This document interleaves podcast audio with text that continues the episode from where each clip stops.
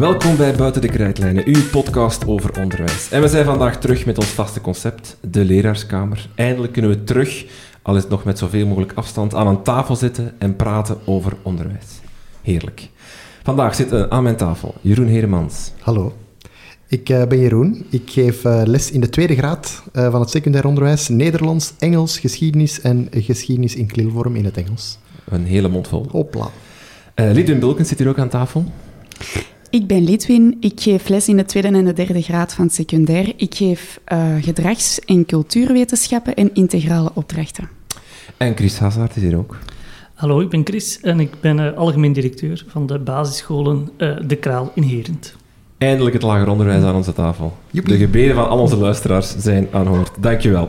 Vooraleer we starten, even een klein intermezzo, een boodschap van algemeen nut. In het najaar starten we met de Buiten de Krijtlijnen masterclasses. Dat zijn workshops, bijscholingen, gegeven door mensen die we aan het woord laten in de podcast. Zo zal uh, Karen Maus, die u uh, kon horen over digitale creativiteit, ook een workshop geven, waarin je leert hoe je digitale tools en technologie kan gebruiken in je klaslokaal en hoe je leerlingen daar eigenlijk creatief mee aan de slag kunnen. Het gaat dan over robotjes programmeren, met Scratch leren werken, Eigenlijk voor kinderen zelfs van in het lager onderwijs. En dus ideaal als je als leerkracht dat wil gebruiken, maar nog niet goed weet hoe, om die masterclass te volgen. Uh, ook Lisa Verelst gaat een masterclass geven over teamteaching. En met meerdere mensen voor de klas staan of samen lesgeven. Hoe doe je dat nu? Uh, hoe doe je dat effectief? Uh, wat is het, welk doel kan dat dienen? En wat is een middel, maar geen doel? Daar ga je met Lisa ook mee aan de slag. En Jeroen Heremans, jij gaat er ook eentje geven, een masterclass. Wat ga je doen? Ik ga eentje geven rond gamification. Ik ga proberen de mensen uit te leggen waarom het zinvol is om toch te weten wat games zijn in het algemeen. Ga niet per se op zoek naar alle online toepassingen, daar, daar gaat het eigenlijk niet over. Waar ik wel een beetje de nadruk ga proberen leggen, is hoe kan je al die technieken die leerlingen toch zo aantrekkelijk vinden, hoe kan je die en in het lager en in het hoger onderwijs toch gaan inzetten. Oké, fantastisch. Mensen die, die denken van dat wil ik volgen of dat wil ik doen, ga naar www.dekrijtlijnen.be en schrijf je daarin. De plaatsen zijn beperkt, want we willen met zo klein mogelijke groepjes zo effectief mogelijk werken.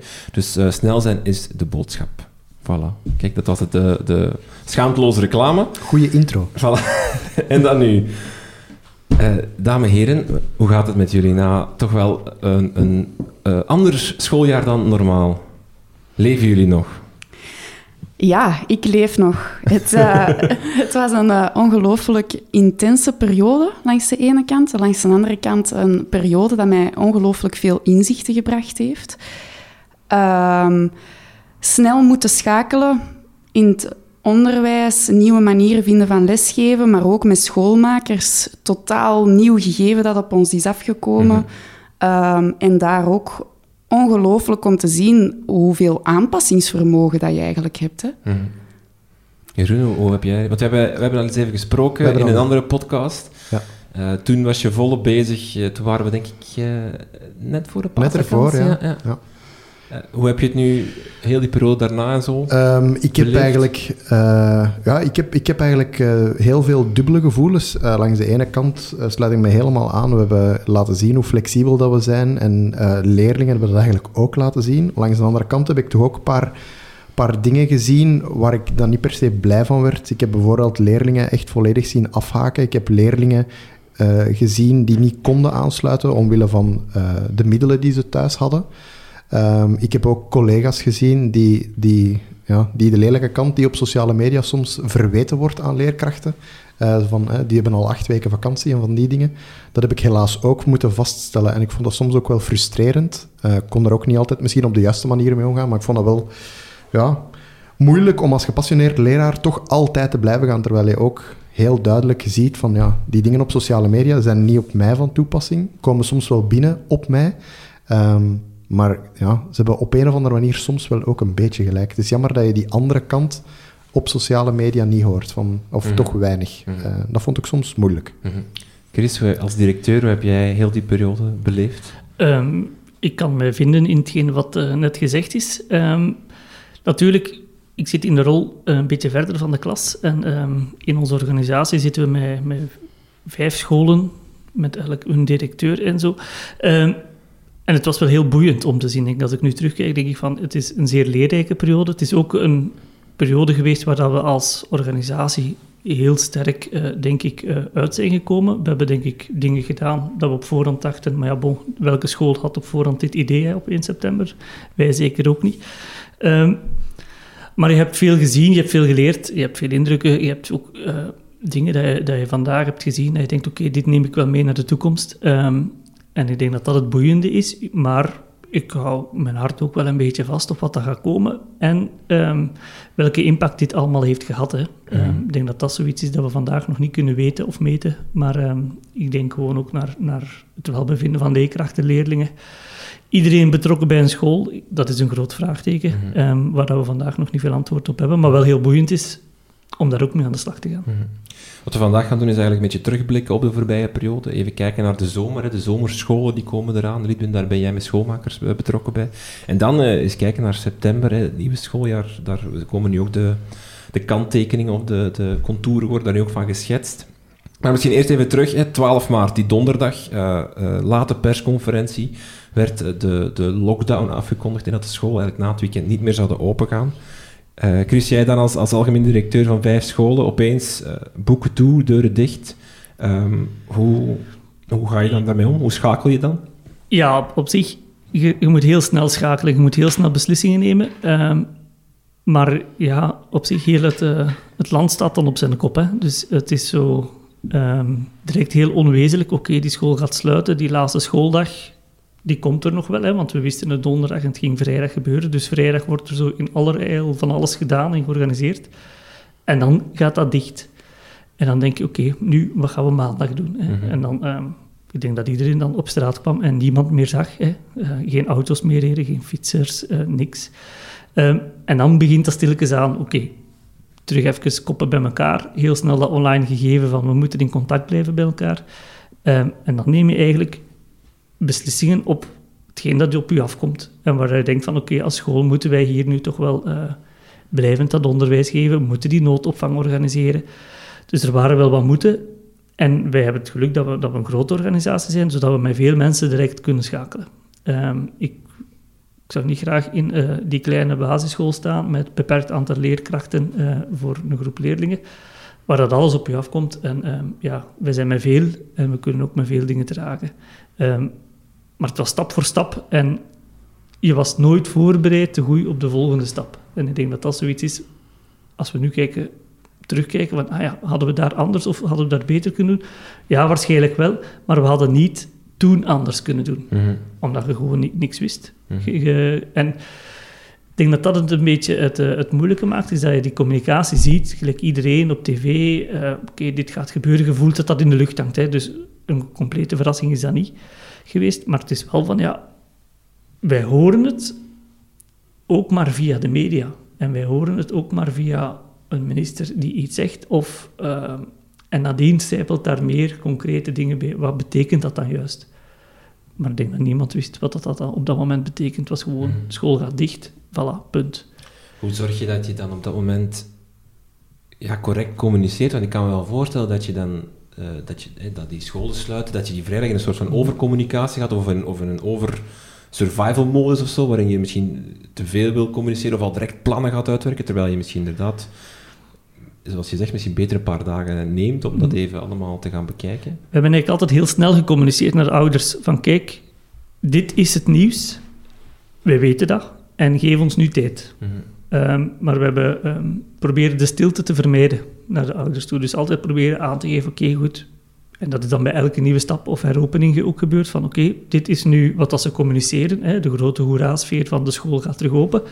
Maar wat betekent dat dan concreet? Hè? Welke richtlijnen krijgen we? Welke maatregelen krijgen we? Dat is het jammerlijke van de situatie, dat we dat altijd na de communicatie pas ontdekten, wat dat dan juist betekende. Mm. Maar we hebben altijd heel snel gecommuniceerd. En op zich, nadien, is die feedback ook wel goed geweest uh, van ouders, dat ze ook wisten van oké, okay, wij weten dat de school het weet en wij weten dat ze ermee bezig zijn. En op dat moment kunnen we dan um, ook niet meer verwachten van de school. Hm. Was het voor jullie als leerkrachten, Jeroen Litwin, om, om die, die te houden, maar krijg je dat nieuws dan? En dan zit je als leerkracht ook een beetje in die zone van, wat moet ik nu maandag gaan doen? Moet ik nu maandag al mails gaan sturen naar mijn leerlingen van dit zijn de taken die je moet doen? Het was dan eerst onduidelijk, mag er nieuwe leerstof gegeven worden of niet? Pre-teaching, al die termen. Was het voor jullie direct van of was het voor jullie ook eerst een weekje nemen om even te, te laten bezinken? Mijn directie heeft daar eigenlijk redelijk goed op ingespeeld. Ehm, ze stuurden een nieuwsbrief om de twee dagen uit. Met wat dat, eh, de plannen waren van de school. En daar was ook altijd een openheid in van... Kijk, we gaan dat nu de volgende dagen zo doen. Geef ons feedback en we sturen bij. Ehm, dus het was altijd duidelijk wat we gingen doen. Het was eh, ook altijd duidelijk dat dat na een paar dagen weer kon veranderen. Dus in dat opzicht waren we er altijd wel op voorbereid van oké, ja, maandag gaat er een nieuw lesrooster in of pakken we dat anders aan. Dus ehm, ik denk, hè, zoals Chris zei, er zit hem heel veel in die communicatie. Hè. Mhm, ja. Ja. En ook als communiceer je, we weten het niet. Het is Dat is- beter als niets. Ja. Ja. Het is inderdaad bij ons een beetje gelijkaardig gelopen. Bij ons werd er niet om de twee dagen een nieuwsbrief gestuurd, maar zeker na zo'n grote input van de Hoera-minister eh, kwam er altijd wel een nieuwsbrief met eh, oké, dit hebben we nu gehoord en laten we, gaan ermee aan de slag. Eh, er werd ook altijd duidelijk aangegeven wanneer de deadline was voor nieuwe communicatie. van, als we dit nu weten op donderdag, dan gaan jullie ten laatste zondagnamiddag bijvoorbeeld iets weten. Ehm, ik heb wel gemerkt, ehm, ik geef dan les in de tweede graad, en dan heb ik toch gemerkt dat eh, de manier waarop dat er gecommuniceerd werd, dat dat heel vaak zorgde voor verwarring bij mijn leerlingen. Ehm, eh, je hebt het daar net eh, bijvoorbeeld gezegd, eh, leerstof die dan werd gegeven, maar dat mocht dan geen nieuwe leerstof zijn, en we mochten daar dan wel punten op geven of geen punten op geven, en dan merk je toch dat die, die kids uit het derde en het vierde middelbaar, dat die daar toch een eigen draai aan geven, want als we dan toen kwamen, bijvoorbeeld in de periode waarbij er wel nieuwe leerstof gegeven eh, mocht, hè, waarbij, er- wacht, dat moet ik even opnieuw zeggen, waarbij er wel nieuwe leerstof gegeven mocht worden, eh, dan zeiden die van, hé meneer, maar eh, je mocht wel geen nieuwe leerstof geven. Ik zeg, ja, dat zijn we voorbij, hè. laat ons even, even focussen terug op de zaak. Hè. eh, en zo van die dingen, of als ik dan zei, van, ja, volgende week spreekoefening, dat is dan voor punten, oh, je mag geen punten geven. Ja, ik mag nu wel punten geven, dat is ver- veranderd. Dat vond ik, vond ik wel heel moeilijk. Hè. Als, als je dan als, eh, als regering op die manier communiceert en dan maar verwacht van de scholen van los het maar op. Eh, net hetzelfde met eh, iedereen mag terug naar school. Ik heb mijn derdejaars eh donderdag een rapport gegeven. Ehm, sinds half maart zijn die kinderen een uur op school geweest. Mhm. Dat is het. Ehm wij kregen dat niet georganiseerd. We zijn een school met 1200 leerlingen. waar dat in het begin nog zoveel vierkante meter moest. Ik durf er zelf nog niet meer zeggen hoeveel dat was, maar Ja. dat, dat ging gewoon niet. Ehm, maar er is wel gecommuniceerd vanuit de regering, iedereen mag terug naar school. Ja, op een of andere manier is dat waar, ja, maar ik vind dat toch een beetje vrolijker voorgesteld dan dat het eigenlijk was. Chris, is, is, dit ook een periode geweest waarin directeurs hebben kunnen, of waarin directeurs hun, hun doortast, allee, of hun, echte leiderschap hebben moeten tonen en vooral dan, als je hier ook hoort van, ja, die communicatie was heel belangrijk, ook om communiceren van, ja, we weten het ook niet, maar vanaf dat we het weten, laten we het aan jullie weten. Is, is dit zo'n periode geweest waarin eh, directies echt wel hebben kunnen tonen dat zij de schoolleiders zijn en niet eh, koepels en, weet ik veel wat al mensen aan de top? Ik denk dat eh, het was een beetje Willis Nilles, hè. het was van moeten. Hè. Ehm, ik denk dat elke directeur heeft moeten ja, heel snel handelen. Ook met de teams altijd. Ik denk dat dat een belangrijkste ding is, ehm, dat de teams altijd moesten betrokken blijven. We hebben dat ook echt hard geprobeerd. En ehm, ja, ook grote school met veel leerkrachten. Eh, dat is niet altijd evident, hè? Eh, want je neemt een beslissing altijd met een team van Mhm. mensen. En die, in dat team van mensen hadden wij altijd leerkrachten, eh, mensen van de preventie, de directeurs, iedereen zat daarin. Ehm, om toch een bepaald aantal lijnen, hè, ik, hoor het, hè, de nieuwe leerstof, de herhalingsleerstof, wat gaat het wel doen, wat gaat het niet doen, omdat dat heel snel moest duidelijk zijn hoe dat die grote lijnen waren. Maar we mogen niet vergeten dat iedereen in die eerste periode, ook de directeurs, ook thuis zaten met hun kinderen, met hun man of vrouw die ook thuis moest werken. Ehm, dus de, de, sommigen zijn daarin, en ik denk bij ons, bij iedereen, ehm, zijn daar echt wel gestretched geweest ehm, in, ja, in wat voor situatie zitten wij. Ik denk, ik heb zelf een, eh, een zoon van vier jaar en een van één jaar. Mijn vrouw moest ook lesgeven online. Hè, en dan Mhm. eh, ondertussen een, een school en geen grootouders die mogen oppassen. Ehm, dat zijn zo wel gegevens die wel belangrijk zijn. Allee, dat is ehm, ook voor die, die, die onderwijzers die ook thuis zitten met kinderen en die dan ook nog hun school moesten doen. Dus de school was een beetje een, eh, alles moest rond die school wel gebeuren. Hè. We moesten opvang doen, we moesten lesgeven, maar we moesten ook op onze eigen kinderen passen. Want ja, eigenlijk onze eigen kinderen, regel was, als je thuis werkt, ja, dan mogen je kinderen niet naar school sturen. Dus ja, dan, iedereen zat daar een beetje in. Ehm, en ik denk dat veel directeurs zoiets hadden, net zoals leerkrachten, van ja, ehm, is dit mijn job vandaag? Ja, ja, dit is vandaag uw job, de situatie is zo. Ehm, en ik denk, daar waar het goed loopt, of goed kon lopen, is daar waar je de teams meeging in het verhaal. En waar je die mee had, denk waar dat het uh, misschien moeilijker loopt, is waar dat gevoel van, bon, we zitten hier met mensen te weinig. Mensen om na te denken, mensen om beslissingen te nemen, mensen om vooruit te gaan. Want dat werd wel verwacht. Hè. het was niet van uh, schooltje toe en het gebeurt. Hè. ik denk zeker na de communicatie van, ah, en nu de noodopvang moet ook nog georganiseerd worden. En dan kwamen die richtlijnen van de aantal vierkante meters en wie wel, wie niet. En dan moesten leerkrachten en directeurs ook plots politieman zijn aangeven van ja, jij wel, jij niet. Um, nou, maar is dat echt wel nodig? Um, en dan systematisch met elke heropening of elke heropstartfase die erbij kwam, veranderde iedereen zijn rol.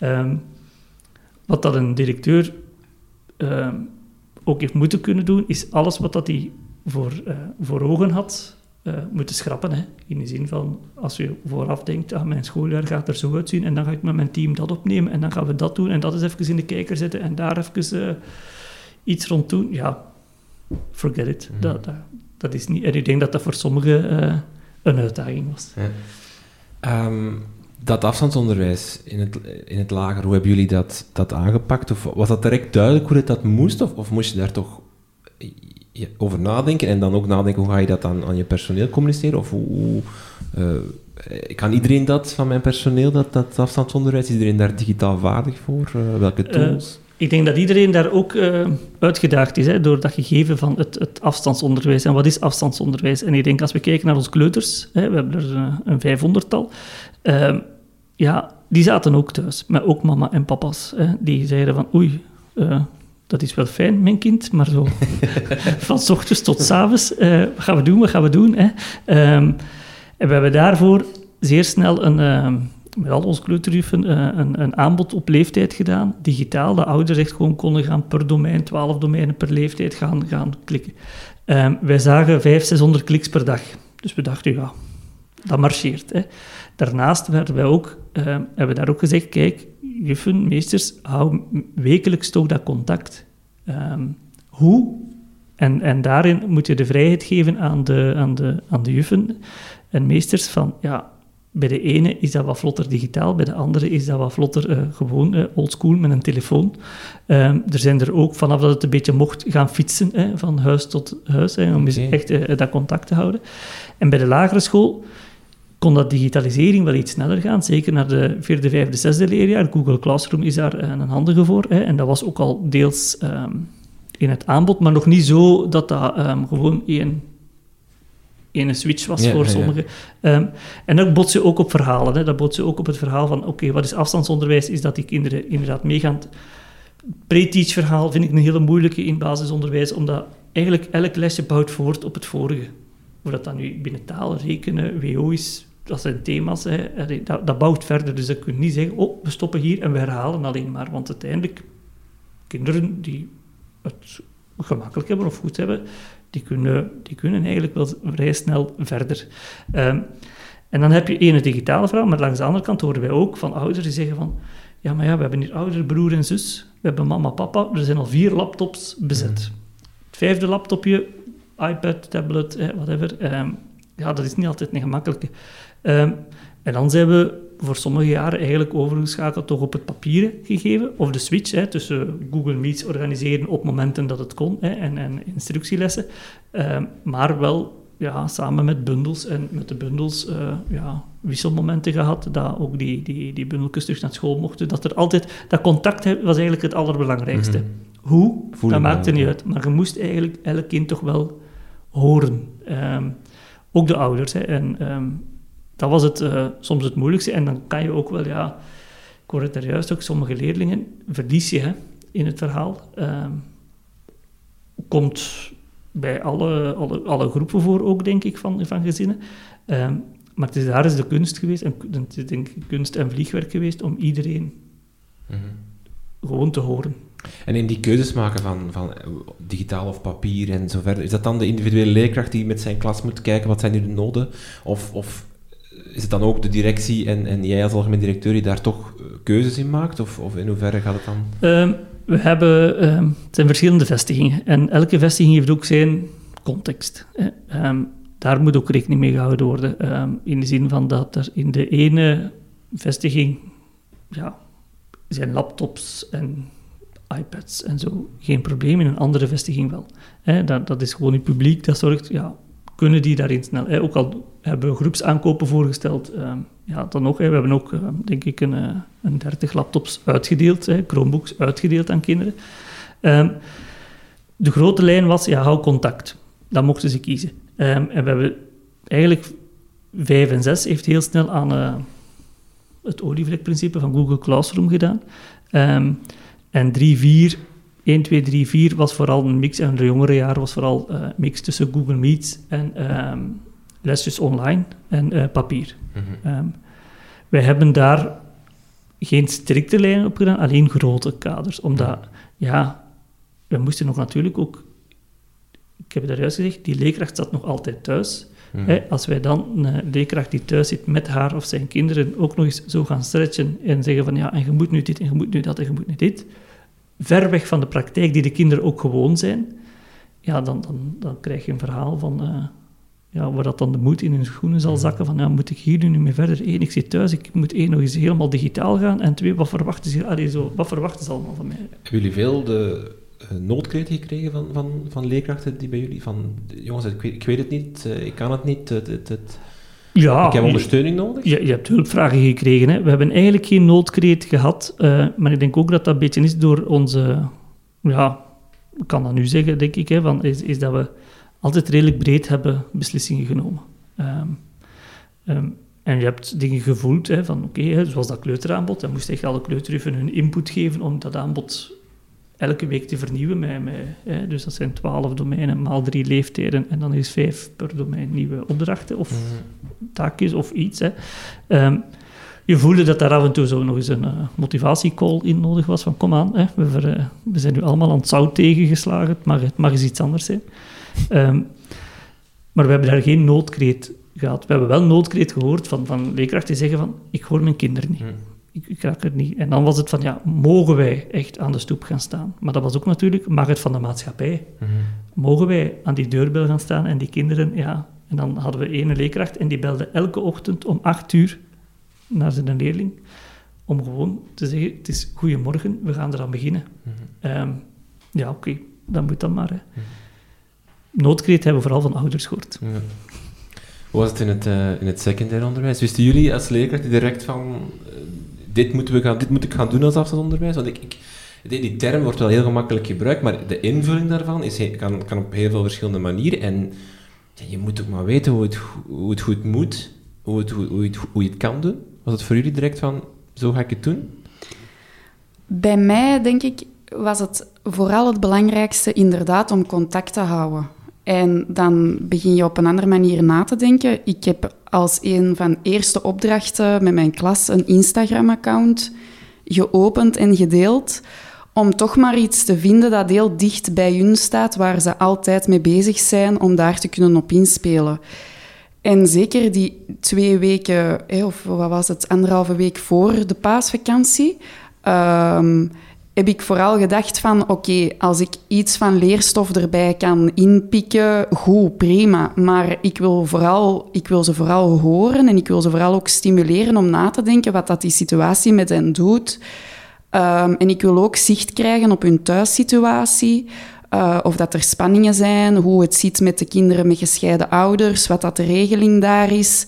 Uh, wie is mama en papa er thuis zit, wie zit er heel de dag alleen thuis. Um, dus dat, dat heb ik gedaan als eerste, mhm. nog voor de paasvakantie. Maar dat is iets wat ik puur uit eigen intuïtie heb gedaan. Mhm. Um, ik denk misschien ook gewoon omdat ik het andersom ook fijn zou hebben gevonden als kind. Moest daar een soort van uh, uitreikende hand geweest zijn. Uh, want school biedt structuur. Voor heel veel kinderen. Ehm, en als je structuur thuis hebt, is dat fantastisch. Maar de realiteit is dat dat bij veel kinderen, hè, of toch bij een, bij een grote groep kinderen, niet is. Ehm, dus ja, mooi ook om te horen hè, dat er dan leerkrachten zijn die zeggen: Oké, om acht uur begint het. Ik had heel veel leerlingen hebben ook naar mij teruggekoppeld: Ik raak niet uit mijn bed voor twaalf uur. Uh, dus ja, en dan eh, pas na de paasvakantie heb ik echt de switch gemaakt. Oké, inhoud. Nu moet het terug over inhoud gaan. En wist je dan direct van, zo ga ik die inhoud overbrengen? Ik ga dat, hoe dat je dat ging doen? Wel, daarin heeft uh, mijn school een heel duidelijke keuze gemaakt. Er was een lesrooster. Vier lesuren per dag stonden ingeroosterd bij de kinderen met de hoofdvakken. En uh, Smart School Live werd daarvoor gebruikt. Of de bedoeling was om Smart School Live daarvoor te gebruiken. De afspraak was heel duidelijk. Je komt minstens een kwartier online. Je mag dat ook 50 minuten doen en lesgeven zoals je dat in de klas doet. Of je mag ook een kwartier uitleg geven over een opdracht waar dat ze dan de volgende tijd van dat lesuur aan werken. Jeroen, hoe heb jij het aangepakt? Of hoe... Bedoel je de periode na de paasvakantie? Ja, gewoon, of algemeen, Of, wist, wist je... Uh, in het, in, voor de paasvakantie ja, was sowieso eerst even schrikken. Hè, en dan uh, ging het over remediering. En dan uh, zat hij misschien toch nog met het gevoel... Ja, na de paasvakantie, dan, we zien dat wel. Dat was zo wel een beetje gek, want ik was zo net begonnen aan het voorbereiden van al mijn nieuwe examens. Zo wat nieuwe leerboeken en zo. Dat zorgde voor wat stress voor mij. Dus dat was wat stress dat wegviel. Um, maar dat was zoeken en dat was gewoon ervoor inderdaad voor zorgen van oké, we, zorgen dat we iedereen mee hebben. Hè, af en toe een keer polsen. Uh, wie, wie, wie hoor ik vaak? Van wie heb ik nog niks gehoord? Um, wij zijn een school uh, die heel bewust uh, niet voor Smart School kiezen. Um, technisch gezien hebben we er achteraf al sowieso wat pluspunten gewonnen, want wij lagen niet plat. Um, maar wij zijn een Office 365 school. dus wij zijn eigenlijk... Ik ben intuïtief redelijk snel op die Microsoft Teams uh, gesprongen, um, wat binnen onze school een heel dankbaar platform is. Um, dat werd eigenlijk ook een beetje verwacht na de paasvakantie, dat het eigenlijk een soort van constante werd. Uh, dat je, als je dan een soort van online omgeving zou gebruiken, dat het dan Teams moest zijn. Maar sowieso was je ook nog altijd vrij om te doen uh, wat dat je wilde qua systeem.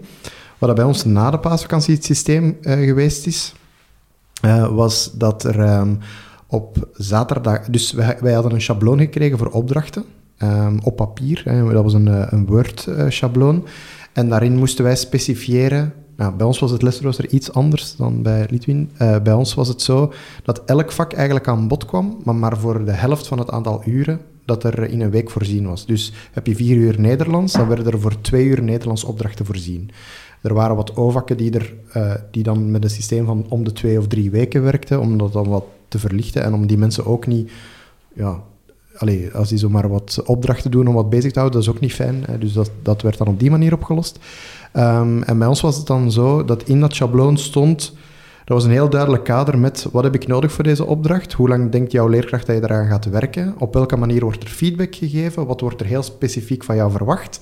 Wat wordt er heel specifiek verwacht dat je inlevert of bewijst uh, dat je dat gedaan hebt?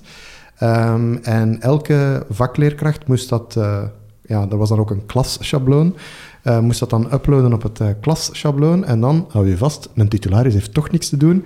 Uh, die moest dan op zondag moest die gaan nakijken van elke, aan elk vak hoe dat het allemaal zat. Bovenaan dat schabloon stond een lessenrooster en de titularis moest dan kijken of het uitkwam in het lessenrooster, dat het aantal uren gerespecteerd werd en zo verder. Want... Dat, dat, was ook het uh, lessenrooster waarin bijvoorbeeld de leerkracht wiskunde of de leerkracht Nederlands plaatste dinsdag om 10 uur doe ik een live moment op Teams, of woensdag voormiddag doe ik een live moment, of die digitale toets. Ik verwacht dat je die tussen die en die en die uh, lesuren doet. Um, en dan moest je dat als titularis uh, doormailen naar en de ouders en de leerlingen. Um, en als je dan, ik had dan bijvoorbeeld voor mijn klas een aparte Teams aangemaakt waar al die bestanden ook nog eens in verzameld werden. Dus als, uh, als ze een mail kwijt waren, mm. not gebeurd. Heel dikwijls dat de hond de mail opeet, dan, dan konden ze daar nog altijd terecht. En dat was heel aangenaam voor de leerlingen.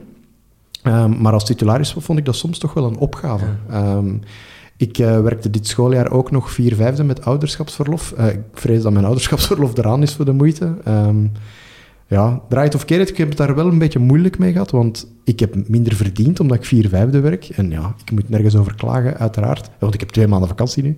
Ehm, maar het, was, het, was, soms toch wel een beetje wringen van... Uh, ze verwachten dat van mij. Ik doe dat ook voor mijn leerlingen, uiteraard. Uh, dus, zeg maar. En wie, wie heeft beslist om dat zo te doen? Dat was een uh, beslissing van de schablonen, de opdrachtenschablonen. Ja, dat was onze directie die dat... Uh, allee, dus ja, dat was eigenlijk onze directie samen met de pedagogisch adjunct en het, en het zorgteam, dat dat op die manier beslist heeft om dat te gaan doen. Ja, ja. Is het sowieso niet zo'n moeilijke situatie de voorbije maanden? Je vertelt ook een leerkracht die elke dag om acht uur belt. Zo om, om te weten van waar liggen nu de grenzen van, van misschien wel gewoon de werkdag, maar ook van ja, hoeveel uren moet ik doen? Hoe ver moet ik hierin gaan? Ik bedoel, in het controleren van afstandsonderwijs kan je ook uren en uren bezig zijn. Ja. Um, Chris, hoe heb jij dat bijvoorbeeld naar, naar jouw personeel gecommuniceerd van hoe... hoe want eh, als je zei, iedereen werkt ook thuis met, met kinderen of met een eigen context ook. Hoe zorg je dat de leerkracht zich niet, niet opbrandt of dat hij toch nog een beetje houvast heeft van kijk, ik werk fulltime of ik werk dit en dat dat daar wat binnen blijft? Ja, denk een, een verschil met secundair onderwijs is dat de leerkracht er eigenlijk volledig aan het stuur zit van de klas. Hè. Dus die bewaakt ook wel een beetje, oké, we hebben als richtlijn ook werktijd gegeven voor de kinderen. We hebben gezegd van, kijk, die leeftijd één uur per dag, die leeftijd twee uur per dag. En ga daar niet over. Dus dat wil ook zeggen aan de leerkracht dat we aangeven van, verwacht niet dat ze daar s ochtends vroeg tot s avonds voor uw mm school bezig zijn, voor uw klas bezig zijn. Dus dat maakt dat, dat we eigenlijk voor de, voor de grotere kinderen op een voormiddag dat was al veel, hè, een voormiddag. Um, um, dus ik denk dat dat we twee uur per dag voor de vijfde, zesde leerjaar en één uur per dag voor uh, eerste, tweede leerjaar, hè, daartussen. En dat zal een keer meer geweest zijn en zal een keer minder geweest zijn. Hè. Um, zo bewaak je dat, hè, voor een groot stuk. en de leerkracht natuurlijk voelt ook wel ergens aan, en, en dat is ook weer in onze communicatie ook altijd zeg van geef feedback, want het is nieuw voor ons. Hè. Want ouders moesten dat ook plots gaan interpreteren. Ik vind het goed dat ouders dat ook krijgen, want eh, anders is het alleen tussen leerkracht en leerling, eh, de, communicatie.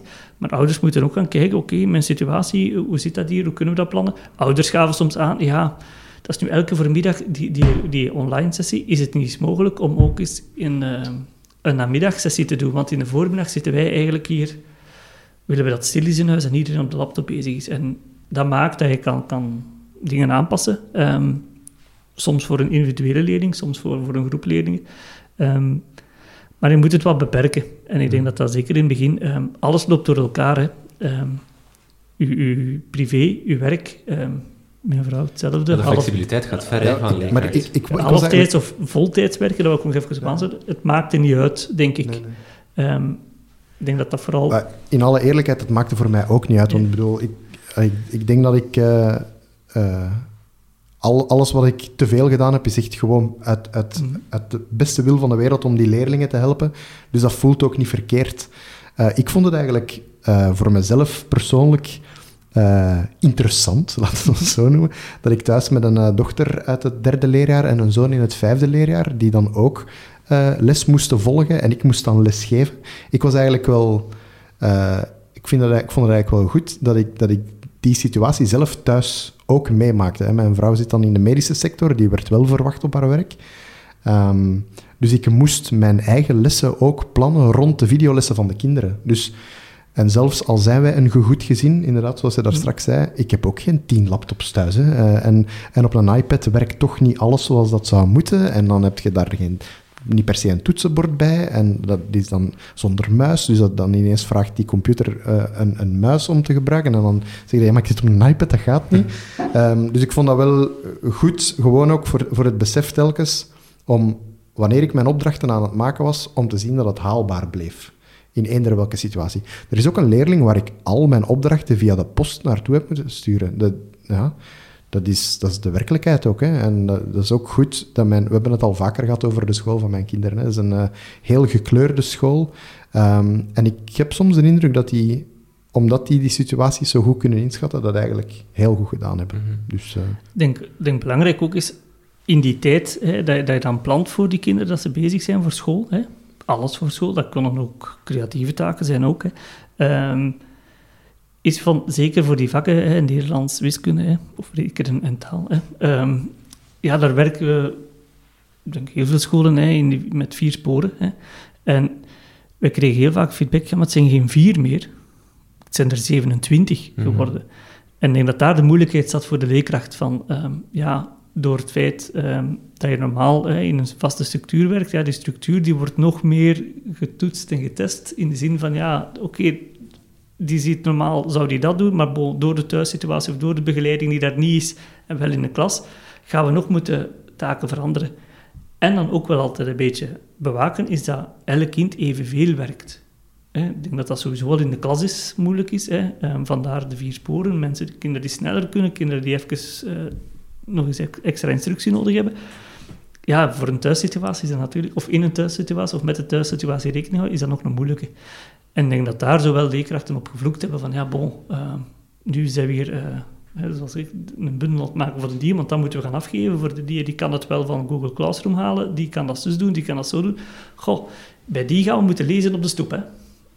En ja, dat maakt het, eh, dat was de uitdaging. Mhm. Er zijn ook, eh, ik heb eh, gevraagd op Twitter wat er vragen waren. van dingen die we moesten bespreken. Eh, er zijn er wel wat binnengekomen. Karel van der Kruis, geen onbekende voor, deze podcast, die vroeg in hoeverre speelde de pedagogische begeleiding een rol bij de ondersteuning van de hele omslag naar afstandsonderwijs? Wat is de rol van de pedagogische begeleiding eigenlijk en is die effectief of efficiënt? Ehm Chris, jij zit er misschien iets dichterbij. Die pedagogische begeleiding, heb jij daar heel veel aan gehad of hebben die een belangrijke rol gespeeld bij die omslag? Ehm, dat kan aan ons gelegen hebben ook. Ehm, Nee, nee, wees maar eerlijk. Ehm, eh, denk ik. Ehm, we hebben contact gehad hè, met de pedagogische begeleiding in de zin van, ehm, er is in het begin eh, gebeld en, gehoord van, eh, ook van de onderwijsinspectie, hè, die hebben ook die rol genomen. Gaat het met jullie? Dat hebben ze gevraagd. En, voilà. en dan, ehm, ja, aangezien we een beetje hands-on mentaliteit hebben daar eh, bij ons, eh, was het van, ja, ja, oké, gaat. Voilà. Dus ehm, we hebben daar niet zoveel beroep op gedaan. Misschien hadden we daar wel meer beroep op kunnen doen, maar we hebben dat niet gedaan. Ehm, maar misschien ook omdat het ehm, niet zo duidelijk was. Van waar zouden we dan beroep op kunnen doen? Ja. Dus, maar misschien dat scholen, andere scholen, en daar kan ik geen uitspraak over doen, ehm, wel echte pedagogische begeleiding in huis hebben moeten halen om dingen ehm, ja, te organiseren of advies te vragen of zo. Ehm daar hadden wij op, niet het gevoel van, oké, dit hebben we hier nu nodig. Mhm. Ehm, Maar het, want eh, er is wel, de inspectie heeft alle scholen gebeld, denk ik, met de vraag van, hey, is alles oké? Maar als je, als je dan zei van, ja, alles is oké, dan werd je waarschijnlijk ook geschrapt van de lijst en dan... Ja, we hebben gezegd alles is oké, maar als je dan toch iets wilt meenemen hè, naar een, een rapportje of zo, hè, dat en dat en dat vinden we wel belangrijk en verwachten we wel antwoorden op. Ja. Ehm, Heb je die gekregen? eh, goh, dan moeten we wachten tot wat de minister eh, Ah, zegt. Hè. Ehm. Maar we hebben geen rechtstreekse feedback gekregen. Dus het is niet dat wij eh, een vraag stellen en dan zo via inspecteur eh, naar het verslag gaat en dat wij dan nog eens worden terug opgebeld om te zeggen van, ah, uw vraag is eh, daar geland. eh, nee, dat niet. Hebben jullie pedagogische begeleiding gehoord, gezien, gekregen? Nee, nee, niet gehoord, niet gezien en eh, niet gekregen, maar ook geen behoefte aan gehad. Gezien dat wij eh, vanaf dat de lockdown is ingegaan met schoolmakers gigantisch snel in actie zijn gekomen. En ik heb kunnen meesurfen op hetgeen wat, eh, wat wij als team hebben kunnen creëren en dat dan ook kunnen gebruiken in mijn eigen praktijk. Ik werd gespamd door de pedagogische begeleiding van geschiedenis. Eh, daar heb ik echt, eh, zonder overdrijven, elke twee weken een mail van gekregen met handige tips, virtuele eh fieldtrips en die dingen. Leuk. ja, op zich leuk. In alle eerlijkheid ook niet gebruikt, omdat ik er vaak heel veel dingen al uit kende. Maar ik kan me inbeelden dat als je met de handen in het haar zit, waar ik weinig van heb ook, ehm, maar als je, als je daar dan toch mee zit, eh, dat dat wel een heel handig overzicht was. waren ook een aantal virtuele nascholingen ehm, door de pedagogische begeleiding gegeven, of een aantal meetups, ehm waar je dan virtueel je vraag kon stellen. Eh, maar voor mijn andere vakken, Nederlands en Engels, heb ik daar ook, ja, ook, ook minder behoefte aan. Ik bedoel, ehm, ik weet ook niet of dat onze directie daar veel contact mee gehad heeft. Ik denk wel, eh, ter verdediging van de pedagogische begeleiding, ik denk wel dat als we ze had- een vraag hadden gesteld, dat ze wel geantwoord hadden en ons hadden geholpen waar nodig. Maar Mhm. eh, ja, het contact met die van geschiedenis, die liep eh, Maar dat loopt altijd wel lekker bij Mhm. ons. Dus, ja. En als we het even groter trekken, hè, we, hebben, eh, we waren heel afhankelijk van wat de overheid, hè, of dan de expertengroep, hè, weet ik veel wat de Veiligheidsraad besliste. Ehm, we hebben een zeer actieve minister Onderwijs gezien de voorbije periode. Ehm, was die, hebben die, het is natuurlijk altijd gemakkelijk in hindsight om daarop te, te reflecteren of, of te becommentariëren, maar hebben die een job gedaan zoals het moest? Ik kijk naar iedereen. Ik vond de, de manier van communiceren echt ondermaats. Mhm. Ik vond dat echt heel moeilijk, dat, dat roepen van... ah Ja, bijvoorbeeld ook de uitspraak, iedereen mag terug naar school. Allee, om een keer stout te doen, nu horen we hem niet meer, hè. Maar mijn derdejaars zijn maar een uur naar school geweest, hè. Een uur, hè. Mhm. Dus ik, allee, ik heb het daar heel moeilijk mee. Maar het feit dat, eh, dat, dat de minister daarmee uitpakt, van Ja. iedereen mag naar school, maar de- dat hij wel eh, omstandigheden of regels oplegt die het ja, onmogelijk maken. of de situatie toen met de vierkante meters, van... Ja. Ah ja, maar als we dat doen, dan hoeft het niet meer, die vierkante meters. Eh, ja, ik vond het... Ik vond het ik vond het een heel moeilijke manier van communiceren, ook gewoon omdat ja, je zit als leraar ook naar het journaal te kijken. Hè, en dan, je hoort dat dan plots en dan, ja, dan zit je te wachten op de nieuwsbrief die komt van de directie van hoe gaan wij dat nu doen.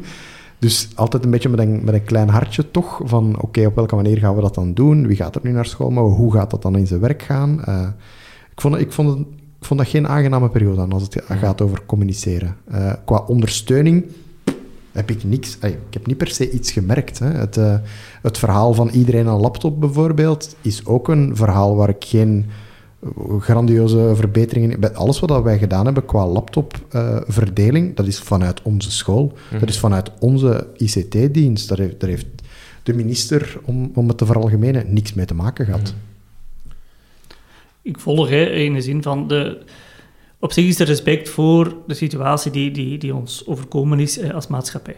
Van, niemand Ongezien wist. voor iedereen. hè. Ongezien, voilà, en je weet, oké, ze moeten hier beslissingen gaan nemen. En onderwijs heeft altijd al in onze maatschappij en samenleving een belangrijke impact. Hè. Dus dat is net hetzelfde als de vakbonden morgen zeggen we gaan de scholen sluiten. Dan weet je, ah, waarom doen ze dat? Omdat ze dan iedereen thuis ook raken. Hè, Mhm. Met de boodschap, hè, als de scholen sluiten, zijn de kinderen thuis. Ehm, hier was dat een beetje hetzelfde, in de zin van, er komt een communicatie, hè, ehm, en we kijken allemaal naar Wilmij, hè, eh, van oei, wat gaat ze zeggen, en we weten, dat heeft impact. Wat is het jammer dat, dat die situatie niet is rechtgetrokken qua communicatie. Hè? Dat dat in het begin is, oké, goed. Het gaat snel voor iedereen en er komt een beslissing. Wat merken we nadien? Er is één de Veiligheidsraad met de, met de experten, en dan daarnaast is er dan nog de communicatie van het, van het departement onderwijs. Hè. En Hmm. Soms gaat die ervoor hè, al communiceren en dan is het van, ja, maar gaat het dan wel zo zijn? Hè? Want dat weet je dan niet, want er is van, ja, onder voorbouw, maar we hebben toch al wel gehoord bij Erika Vliegen en dit en dat. En dan weet je dat niet. En dan moet je toch nog wachten, maar ondertussen is er al wel een boodschap de wereld ingegaan. Ehm, en dan heb je natuurlijk ook iedereen die je achterna holt. Want je hebt dan een communicatie vanuit de minister, dan komt er een veiligheidsraad, dan komt er een reactie uit Wallonië, dan komt er weer misschien een nieuwe regel of geen nieuwe regel. En ondertussen ja, wachten wij dan altijd af als school op, maar wat betekent dat nu concreet? Want je weet, dat is net hetzelfde wat dat ze vandaag zeggen, en de bubbels van 15 en dit dan. Daar zitten richtlijnen achter. En wat zijn die richtlijnen? Want die richtlijnen maken het verschil van, is het organiseerbaar of niet? Mhm. Ehm, maar dat hoor je niet. En zelfs helemaal op einde hebben ze echt hun best gedaan om dat zo snel mogelijk te communiceren, maar was er toch nog altijd een uur verschil tussen wat de minister zei en plots, hè, wanneer we kregen dan eh, de schooldirect van klasse, en daarnaast dan, daarachter dan, en dan weer een half uur later, eh, kregen we van de koepel nog eens hetzelfde. Ehm, maar ja, ik denk, dat, dat, zo werkt het niet. Verwittig ons eerst. Eh, als je zegt dat je, dat je luistert naar het werkveld, luister dan ook effectief naar het brede werkveld. En communiceer eerst naar het werkveld voordat je dat een boodschap, of op zijn minst zo, Ja. zo gelijktijdig mogelijk. Want inderdaad, de scholen gaan open, oei, en dan hè, de, de, de WhatsAppjes ontploffen van hoera, hoera. Hè. Wij, wij mogen alleen thuiswerken, zeiden veel ouders dan, hè, zonder rekening te houden met. Ehm, maar wat betekent dat dan juist? En wat ik vooral gemist heb in, in, het, in het grotere geheel is... ehm, we hadden vooraf ge- gevraagd en gepleit, dus als, er een, eh, als we een telefoon kregen van een inspecteur, hij zei wel geef ons vrijheid als school. Geef ons vrijheid om, dan, dan zeggen ze, oké, heropstart mag voor het eerste, tweede, zesde leerjaar. Laat ons wel wezen dat zesde leerjaar, oké, het is het einde van hè, hun schoolcarrière, en die van het eerste, tweede konden we ook involgen dat we die graag hadden, maar geef je gaat dan die richtlijnen van die vierkante meters en zo, maar geef ons vrijheid om dat te organiseren. Want wij dachten helemaal in het begin al, oké, stel dat we deels open mogen, dan gaan we direct de kaart trekken van de families. We gaan de, de groepen en de kinderen zo verdelen dat wij familie A tot J op maandag en donderdag kunnen naar school laten komen, dat die families ontlast worden, dat we die kinderen, en dat is dan maar uh, mathematisch te verdelen, toch iedereen naar school kunnen krijgen. En we hadden zo gehoopt van, oké, voor de communicatie van 1, 2 en 6 mag terugkomen, uh, dat we daar naartoe mochten. Hè, daar was ook een draagvlak voor. Uh, die noodopvang zou ook al sterk verminderen, want dan kunnen ouders zich gaan regelen van oké, maar ik weet als familie Janssen zijnde, op uh, maandag en donderdag zitten onze kinderen terug op school, dus wij kunnen corona-ouderschapsverlof pakken, dit of dat. Um, maar dat is niet gebeurd en dat is jammer. Mm -hmm. um, en dan kom je op een bepaald moment op het einde op een punt dat je uh, een scholenstrijd krijgt van welke school kan volledig open, welke school kan niet open, welke school kan dat wel doen, niet doen. Um, daar zit dan nog hier en daar een vakbond tussen die iets gaat zeggen. Um, en dan maakt het moeilijk en dan is het, ja, ik denk dat er meer verschil is gekomen door alle maatregelen tussen de scholen dan dat ze gewild hadden misschien. Mm -hmm. En dat heeft denk ik wel vooral te maken met de manier hoe dat er geluisterd en gecommuniceerd is. is er, ja, er is te weinig geluisterd, denk ik dan. Ik, herinner mij een, rond de opstart van, van terug het, de, het onderwijs, dat er, er waren al maatregelen bekendgemaakt door de minister, dat er een interview was met een, een directeur lager onderwijs uh, op Radio 1, die zei van, ik weet het niet hoe ik met deze maatregelen zal moeten doen, het zal niet gebeuren dan als, als het moet. En dat er dan daarna pas uh, die namiddag denk ik in overleg gebeurd is met mensen uit het onder, uh, met directeurs. Zijn daar toch niet wat fouten gemaakt? Zijn bijvoorbeeld echt mensen uit het werkveld die, die wisten hoe groot hun lokalen zijn en die wisten hoeveel ze er hebben en uh, hoeveel, ze dan, hoeveel leerlingen erin konden? Zijn niet te laat bij dat, bij dat gesprek betrokken? Goh, ik denk het wel. Maar omdat er, het is gewoon heel verschillend. Hè. Ik denk, allee, neem een dorpsschool ten opzichte van een grote stedelijke school. Mm. Allee, ik denk dat dat allemaal contexten zijn. En, en neem dan nog eens uh, de, de gemeente die net een hele nieuwe gemeenteschool heeft kunnen zetten, hè, met alle toeters en bellen erop, met ruime lokalen. Hè.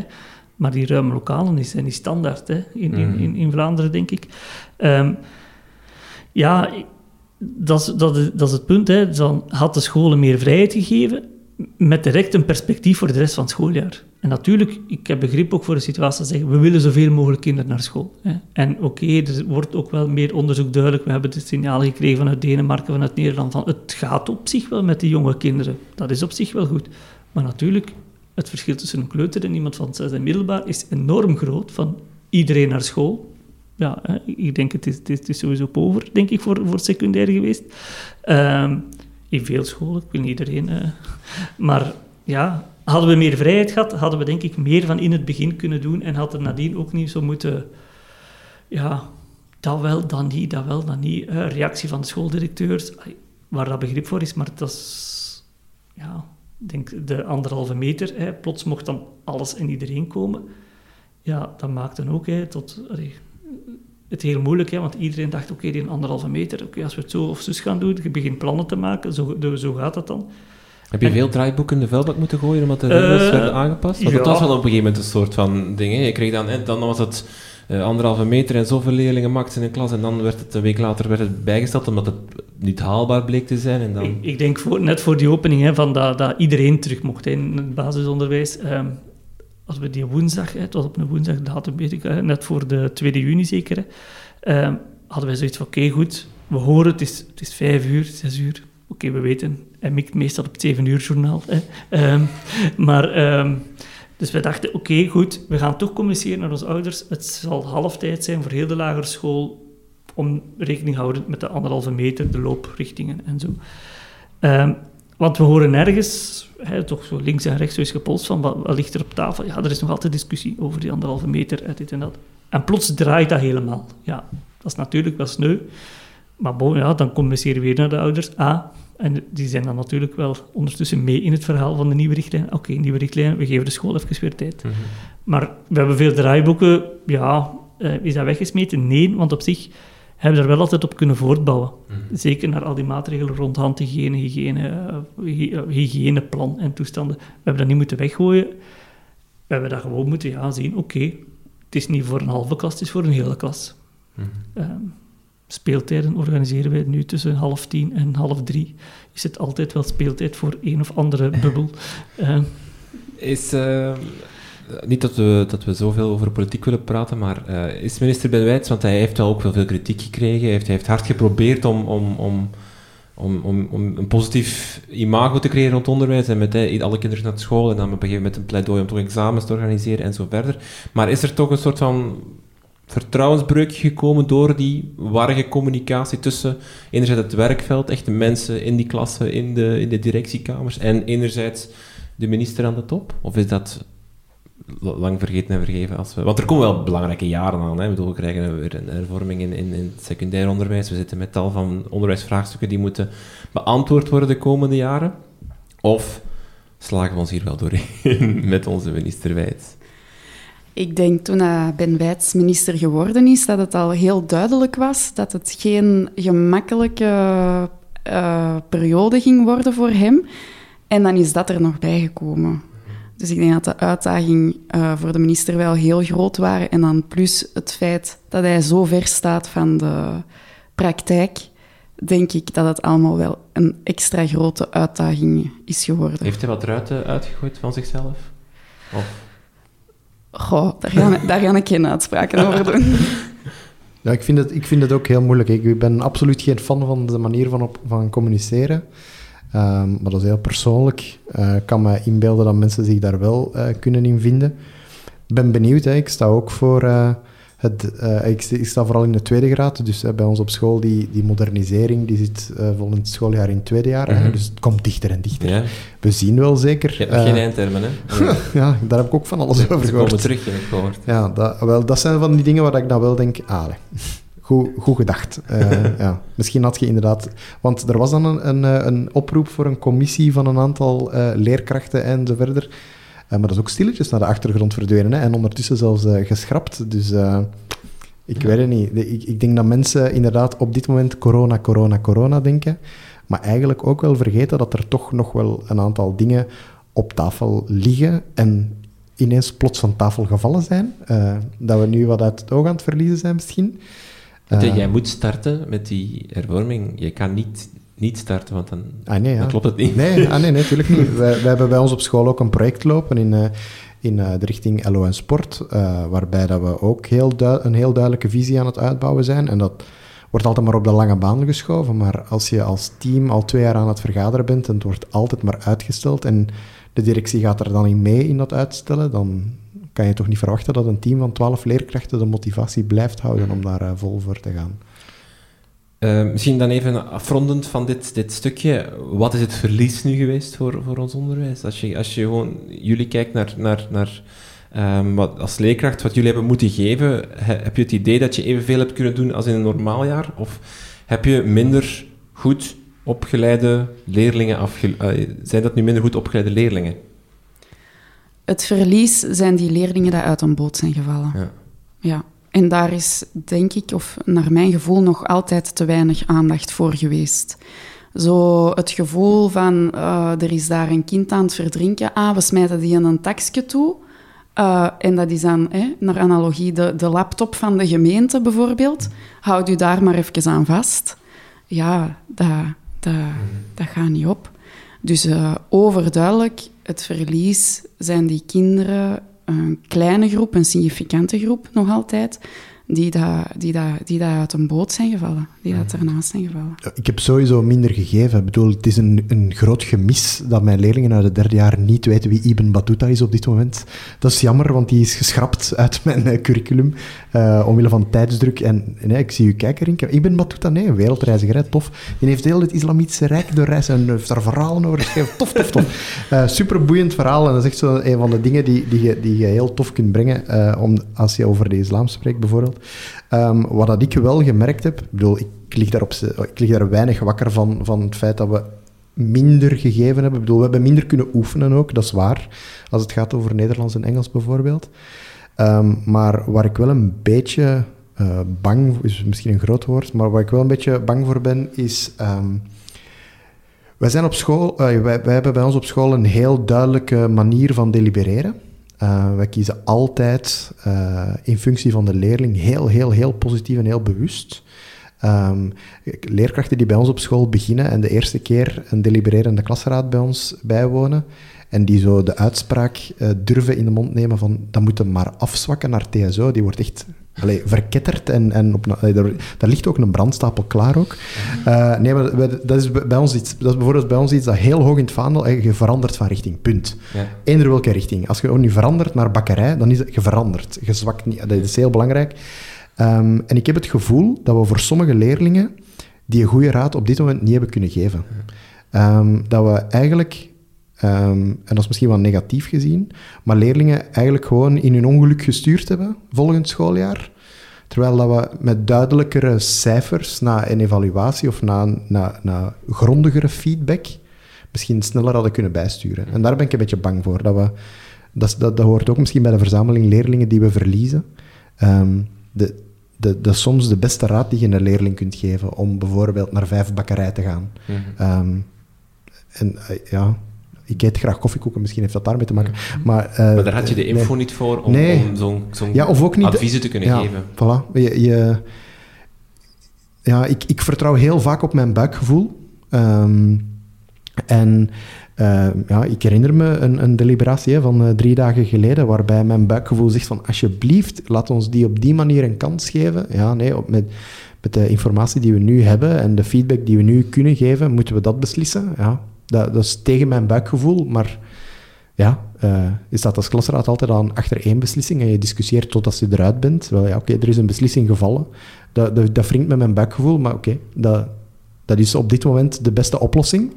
Um, altijd met, het, met de leerling in ons achterhoofd. Uh, en dat is bij ons echt op school een, een heel grote vlag die wappert. Um, en ik heb toch het gevoel dat we daar niet, ja, ja, als we het gaan bekijken als een service, we hebben niet de service kunnen bieden die we anders wel kunnen bieden. Dat vind ik, vind, wringt wat. Mhm. En zelfs daar nog bij aansluitend, hè, je, ik herken heel hard wat dat je zegt, uh, dan zou je dat nog kunnen op, opvangen in een soort van contact achteraf, een heel open gesprek. Maar dat, dat lukt nu ook niet meer. Nee, ik, heb, ik heb inderdaad donderdag mijn rapporten uitgedeeld en dat was echt... Ik geef nu 16 jaar les. Oh, maar dat vond ik echt niet tof. En pas op, hè, uh, ik had een klas met allemaal A-testen, om het zo te zeggen. Dus ik had alleen maar positieve verhalen.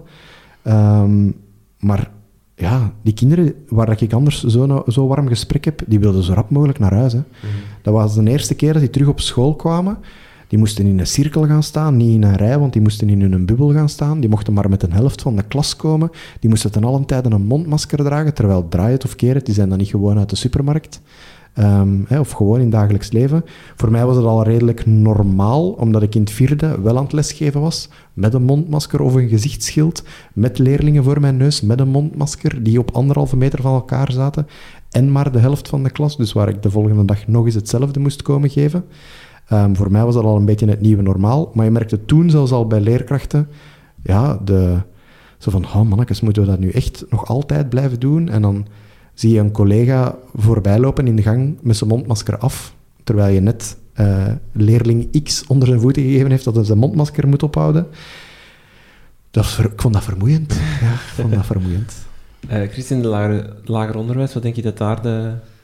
Is, dat, is daar schade? Is daar... Daar, daar zal um, zeker is, is er sprake van een soort van ja, corona-generatie, dat, dat is zo'n woord dat nu gebruikt wordt, dat, van een minder goed opgeleide generatie? Of is dat overdreven? Is, is er eigenlijk wel ook goed werk geleverd in dat afsonderwijs, dat eigenlijk misschien op, op een totaal andere manier, maar wel evenwaardig is aan, aan normaal onderwijs en dat met de volgende jaren wel rechtgetrokken zal worden? Ik denk dat het sowieso anders was, hè, maar ik denk dat het, het heel belangrijk was wel, is dat uh, iedereen in de, bij ons op school wel voltijds vanaf 2 juni, 5 juni, eh, wanneer, eh, ongeveer dan naar school is kunnen komen. Mm Kleuters, lagere schoolkinderen. Dus eigenlijk onze school is in juni wel helemaal open geweest. Dat wil zeggen dat alle kinderen alle dagen, alle momenten daar waren. Hè. En 1, 2 en 6 was daar dan vanaf al 18 mei hè, of 15 mei. Um, dus dat maakt dat er wel een, een, grote groep van leerlingen lang naar school kunnen terugkomen is. Natuurlijk, die hebben ook allemaal hun, hun tijd thuis gezeten ook. Hè.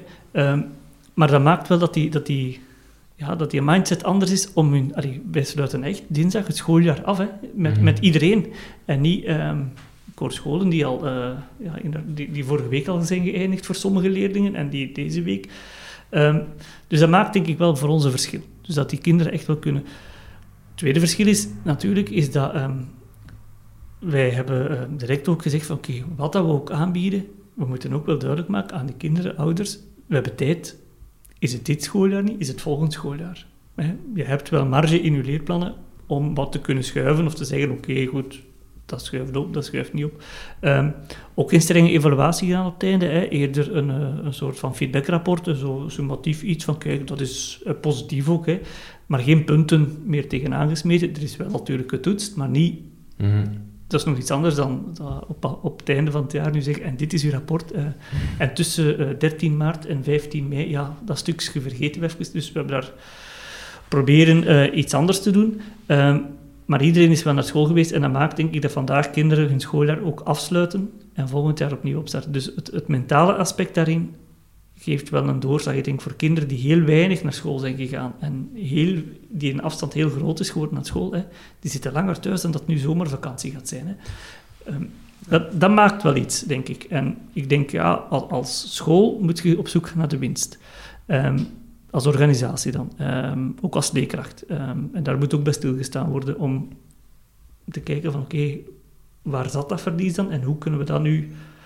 Stel nu dat dat code rood wordt binnenkort, ik denk dat dat... Uh, dus iets met kleuren, ja. Iets met kleuren, hè, de, de, de, de meest rechtse kolom. Rood, uh, ja. ja um, stel dat dat dat wordt, ja, basisonderwijs is op zich nog wel, wordt toch vrij goed gespaard, maar en dan, oké, okay, dan moeten we eigenlijk schakelen zodat we waar we vandaag zeggen van oei, dat was niet goed, of daar hebben we die en die en die verloren, daar moeten we wel een antwoord op hebben. Mm Ja, ik heb, want ik hoor je graag zeggen dat bij jullie zijn ze effectief allemaal voltijds naar school. Hè? Want ja. ik zie bijvoorbeeld mijn eigen kinderen, die zijn maar halve dagen naar school geweest en niet op woensdag.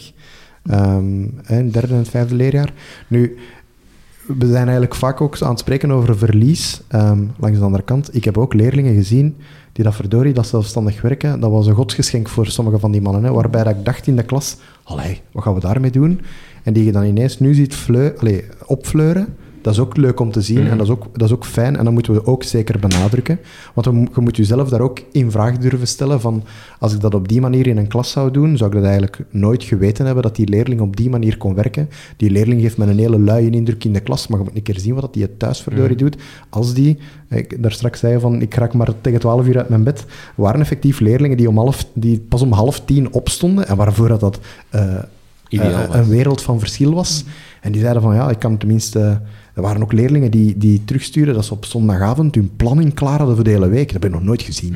uh, dus allee, om maar te zeggen, er zijn er echt die dat, ja, die verantwoordelijkheid die ze kregen echt ter harte nemen. En, en, en dat was ook knap om te zien.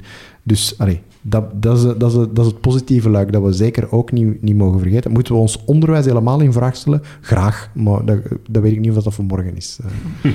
Daar gaan we het straks nog even over hebben, maar eerst even over wat er deze zomer gaat gebeuren. De zomerscholen komen eraan.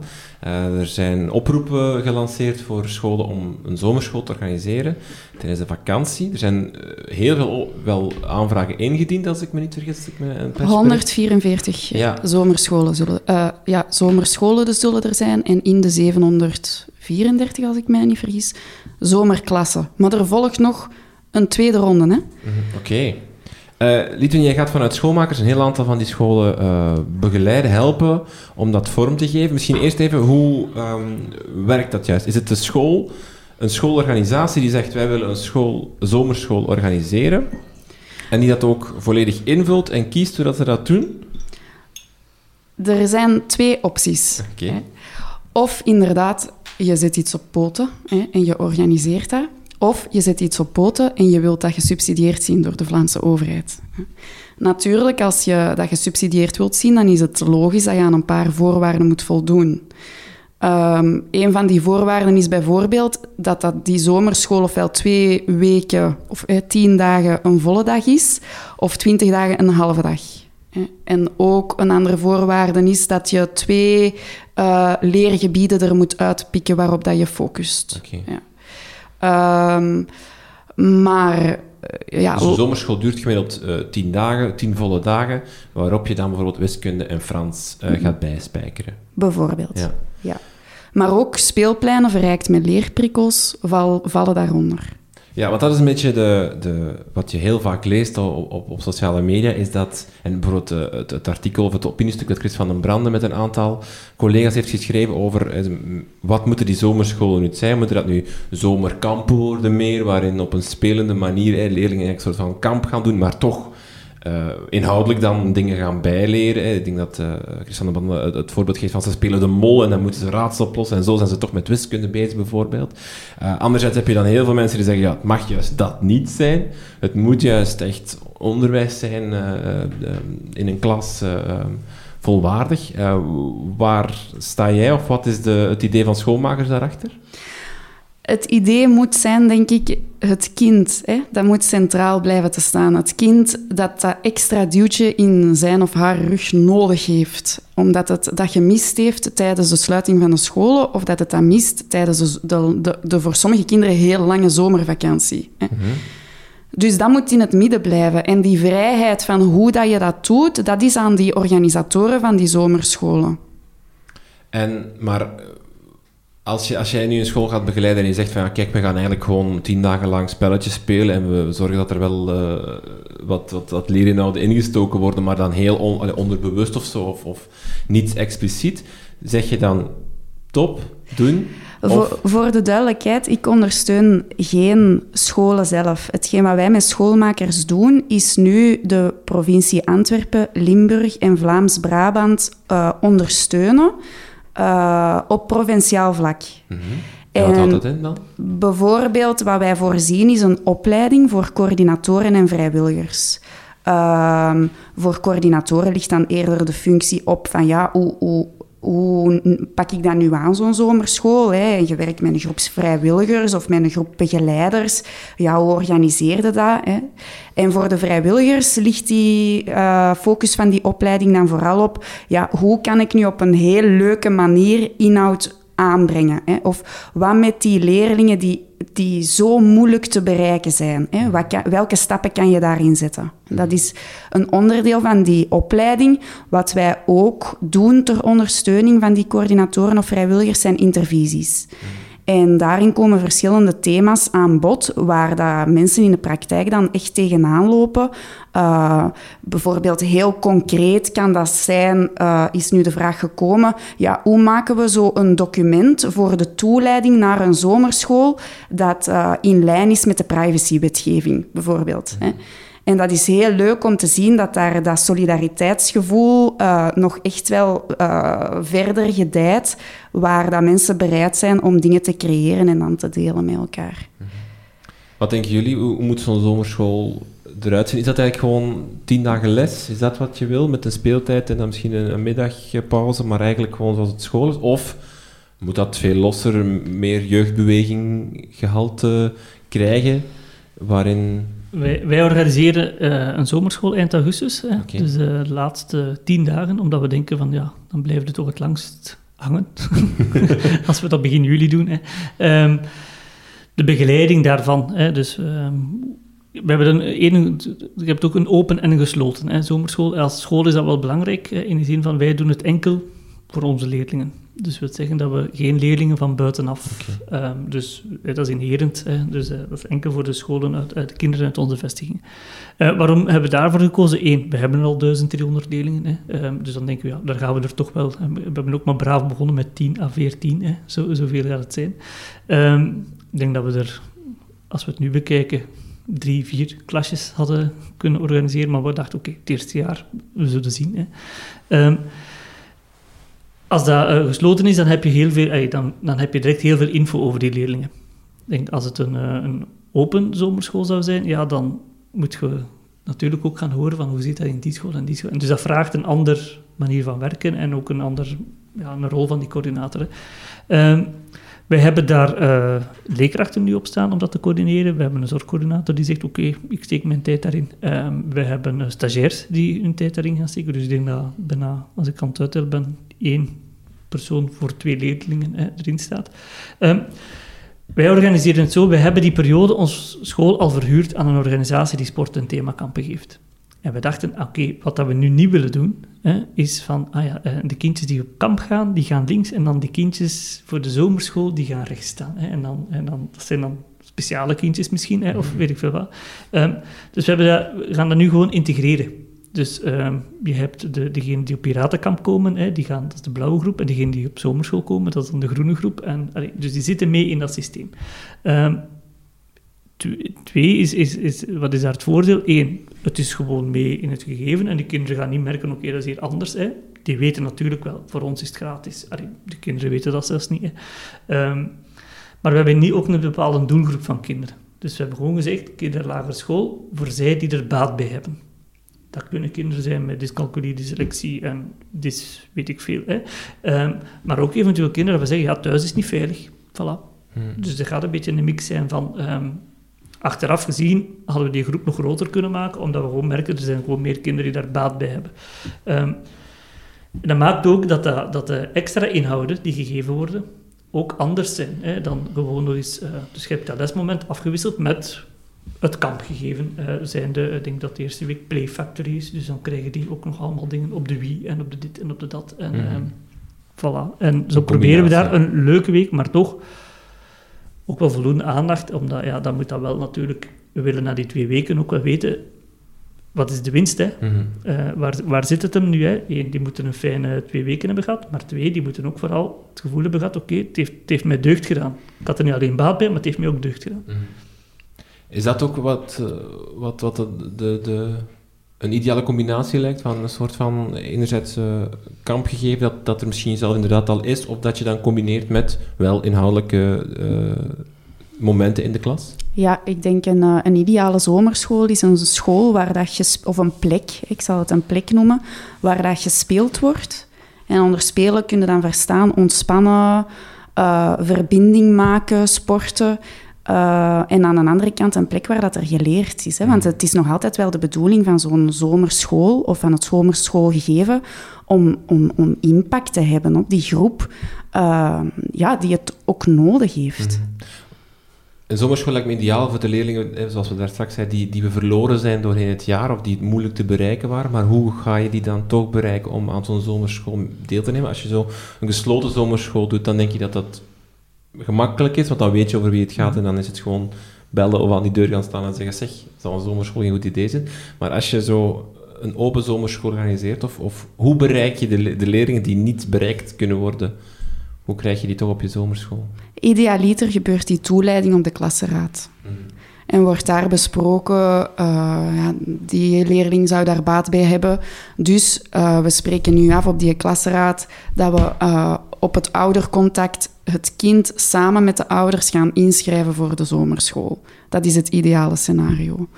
Maar natuurlijk bijvoorbeeld de lokale besturen of de scholen die nu met een tweede projectoproep, waarvan dat een deadline uh, 5 of 7 juli is, ik weet, ik weet niet meer exact, uh, ja, die gaan daar juist navallen, hè, na die deliberaties en oudercontacten. Dus het is aan, uh, aan, aan die groepen om echt goed na te denken en samen te werken met, met, met de jeugdwerking, met de gemeente, met allerlei organisaties, om die kinderen die het nodig hebben, om die uh, te pakken te krijgen. Hm, Oké. En dan september. Dan uh, gaan de deuren terug open, maar het zal nog niet zoals uh, normaal zijn. Ik had dat even gehoopt, maar dat zal misschien mijn naïeve zelf zijn. maar er ligt al een plan. dat is net voorgesteld, vorige week voorgesteld door de minister. Uh, dat is met kleurcodes groen, geel, oranje, rood. Wij zitten nu in uh, code geel, als ik me niet vergis. Uh, groen is eigenlijk als het uh, terug normaal is. Het is een plan waarin, zegt de minister, elk recht op leren maximaal gegarandeerd wordt. Ehm, de geel wil eigenlijk zeggen dat kleuter- en lagere scholen gewoon gaan draaien. er moet wel nog wat, wat, wat proberen afstand gehouden worden en de aandacht voor handhygiëne blijft. Uh, secundaire scholen wil zeggen geen les, uh, één dag, maar vier dagen in de week les. Eén dag niet, en dat zou dan een woensdag moeten zijn. Al is daar ook wat onduidelijkheid over wat dat per se moet een woensdag zijn. Blijkbaar kan je er ook van, van afwijken als je het motiveert. Um, Deeltijds kunstonderwijs en zo en volwassen onderwijs zullen ook mogen lesgeven. Volwassen onderwijs 80%. Trouwens, interessant voor het volwassen onderwijs alleen nog maar dat uitgewerkt, al de rest nog niet. Dus die blijven daar met uh, grote vraagtekens zitten. Moest het naar oranje of rood gaan? Maar misschien dat plan. Hoe belangrijk is het dat dat daar nu al ligt en dat scholen daar nu al over kunnen nadenken? Is dat een, een, een grote stap voorwaarts tegenover waar we eh, in de vorige periode zaten? Ja, ik denk op zich, het is goed hè, dat, ze, dat ze vandaag al communiceren over september. Ik denk dat dat al uh, op, tijd is. Hè. Uh, later had niet gemoeten. Uh, in de zin, ik denk dat we in het begin sommige collega's horen van stel je toch niet dat, dat 15 juli, want dan is mijn congé, op het moment dat hem kan beginnen, stopt hem. Um, op zich is dat duidelijk. Hè. Ik denk dat dat, denk dat dat goed is, dat er, dat er meer over nieuws is. Alleen weten we natuurlijk niet wat gaat de situatie zijn rond corona op 1 september. Dus dat zal altijd een vraagteken zijn. Um, voor de basisscholen lees ik heel veel normale werking. Ja. En dat is wel belangrijk, want op deze manier hadden we het niet kunnen verder organiseren. Hè. Zelfs niet scholen die halftijds. Of, ik denk dat iedereen op zijn limiet zat. Hè. Zijn limiet qua personeel, zijn limiet qua ja, want eigenlijk of het nu oranje, rood of geel is, jullie, het basis- en kleuter, het basisonderwijs het eigenlijk gewoon voor. Normale werking. Ja, voilà. Dus normale werking betekent geen gescheiden, allez, zo interpreteer ik het toch alvast, hè, geen gescheiden speelplaats meer. hè. Mhm. Wel natuurlijk, uh, vooral ook voor de leerkracht, hè, met, het, uh, met het mondmasker en de afstand. Uh, en uiteraard de, de maatregelen rond handhygiëne en hygiëneplan. Hè. Dus ik denk dat dat wel belangrijk is om ja, ik denk dat dat ook de les is die we leren. Uh, al denken we maar aan, er is griep in het land, hè, dat er veel meer aandacht voor moet zijn. Mm -hmm. hè. Dus ik denk dat dat iets is dat we meepakken. Voor het basisonderwijs is, dat, uh... is duidelijker. Voilà. Ik denk dat dat gewoon is van oké, okay, wij kunnen open. En natuurlijk is um, wat, dat, wat dat vandaag nog altijd veel impact heeft, en dat zal ook dan zijn, zolang dat het niet groen is, wat bij besmetting. Ja. Dan, hoe groot zal de impact dan zijn op uw school? Ik denk dat dat... Um, het grote vraagteken is. En dan gaat het er moeten, moeten een, een, ja, een inschatting maken van hoe vrij gaan wij daarmee om. Want wat wil zeggen een besmetting die effectief in schoolperioden is uh, hè, geconstateerd, uh, welke impact heeft dat op uw school? Als alles normaal is, wil zeggen dat kinderen meer en meer door elkaar spelen, lopen en uh, voilà. Maar ik wil dat dan ook zeggen als Jantje van het eerste leerjaar uh, corona heeft, dat de kindjes van het tweede, derde, vierde, vijfde, zesde studiejaar ook allemaal thuis blijven, of niet, of moeten getest worden, of niet. Of, ja, dus dat is wel... Daar is nog onduidelijkheid over. Dat is nog onduidelijk, ja. Uh, wat ik me ook wel afvraag is, er, wordt wel, er staat hier duidelijk op, kleuter- en lager onderwijs gaat gewoon voort. Heb je daar... Ik kan me wel voorstellen, als het terug code rood wordt bijvoorbeeld, we hebben terug duizenden besmettingen per dag, honderden doden per dag. Uh, het, het, het, sociaal leven zal dan weer stil liggen, alles zal weer stil liggen. Dat je dan als leerkracht bijvoorbeeld, of als, als ondersteunend personeel op zo'n lagere school, ook wel dan afvraagt van wat ga ik nu eigenlijk doen om, om, om daar te gaan lesgeven tussen duizenden of honderden kinderen of, en, en andere mensen. Ook al heb ik een mondmasker op, is dat niet gevaarlijk? Ga je... Is er dan geen risico dat zo'n dat personeel of onderwijzers ook wel zeggen van sorry, maar dit ga ik niet doen? Of, of... Dat, is, dat er zeker, dat is vandaag ook. Er is een ongerustheid. Hè. Je, hebt, je hebt verschillende mensen die zeggen van goh, het zal mij niet overkomen. Hè. Dan gaan die met veel mensen samenstaan ergens. Dat, dat zijn die. Hè. En dan heb je andere mensen die vandaag angstig zijn, want stel dat het mij overkomt, wat dan? Um, en dat heb je natuurlijk ook bij leerkrachten, die aanvoelen van ja, wat als dat kind... Hè, we hadden nu een kindje dat al lang thuis was, um, maar in die periode thuis besmet was. Geraakt door... Um, geen, geen gevaar voor de klas, hè. ook geen andere gevallen. Hè. Het kindje zelf is um, geconstateerd, hè, maar heeft geen ziektesymptomen. Dus mm. je ziet het er niet aan. Maar natuurlijk, ja, de juffrouw, ja, en wat dan? En hoe, en ik, en dit. En, maar ja, bon, er zijn geen symptomen. Dus op zich, de realiteit moet ons ook wel geruststellen. Zeker bij de kinderen, dat het, dat het oké okay is. Hè. Maar ja, wat bij code rood? Ja, inderdaad, wat gaan we dan doen? Hè? Want daar zit je... Je zit met leerkrachten die niet meer van de jongste zijn. Hè? Um, je zit met leerkrachten die een inwonende ouder of grootouder hebben thuis. Um, en dan moet daar tegenover iets staan. Hè? Want ik denk dat we die mensen, als we die mensen ergens anders beschermen, hè, in de moet dat ook binnen onderwijs staan. Dus er moet iets tegenover staan van hoe vervang je mensen? Krijg je als onderwijs of krijg je als school extra mensen om dat dan weer te organiseren? Want dan zitten we wel weer in een deeltijdsysteem. Um, en daar wacht ik nog wel op een antwoord. Mm -hmm. um, of dat er, ja, en ik denk dat dat voor secundair ook is. Hè. Er moet, moet munitie komen hè, voor je organisatie. Hè. Er moet, uh, en het is niet als een, uh, als een recht, maar gewoon als een plicht van de overheid, denk ik, om te zeggen van, kan elke school zich goed organiseren zonder dat die leerkracht op de vloer tot daar zit, eh, met handen in het haar, van hoe moet ik dat hier gaan organiseren, want ik moet hier toch rekening houden met alles en iedereen. Ik denk dat dat in het secundair nog groter is. Mhm. Eh, allee, daar zijn nog, de richtlijnen nog strenger nog. hè. Ja. Dus, Eh, het, het plan zegt ook dat eigenlijk tot zolang dat er geen vaccin is, we ook met een mondmasker blijven lesgeven. Dus, eh, ik, ik vond het vreselijk lesgeven met een mondmasker. Ik weet niet hoe het bij jullie eh, zat. Eh, Verschrikkelijk. Hè? Zien jullie het zitten om, om zo terug te starten in september? En bij wijze van spreken voor nog maanden zo voor te doen? In alle, in alle eerlijkheid, eh, wel. Ehm, ik vond het ook helemaal niet fijn om met een mondmasker les te geven. Ehm, waar ik het veel moeilijker mee had, maar dat is ook een heel persoonlijk verhaal, is, zoals ik daar straks bijvoorbeeld zei, een collega die door de gang loopt zonder mondmasker, want de leerlingen zitten toch allemaal in hun klas.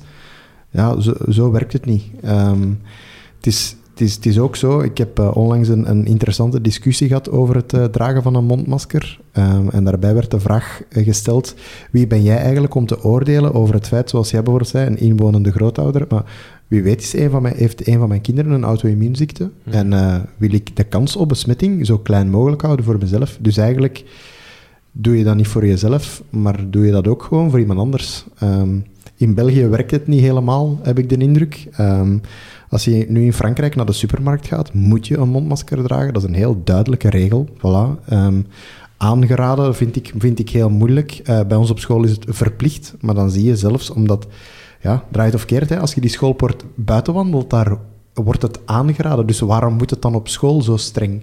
En dat vind ik nu wel vind ik nu wel moeilijk in de discussie, omdat het al voor september al beslist is. Ehm, maar ik merk persoonlijk hoe moeilijk ik het daarmee heb om, eh, om, om collega's daar heel laks mee te zien omgaan. Ehm, is het nodig? Ja, nee, er is bij ons op school ook nog niet echt een groot probleem geweest.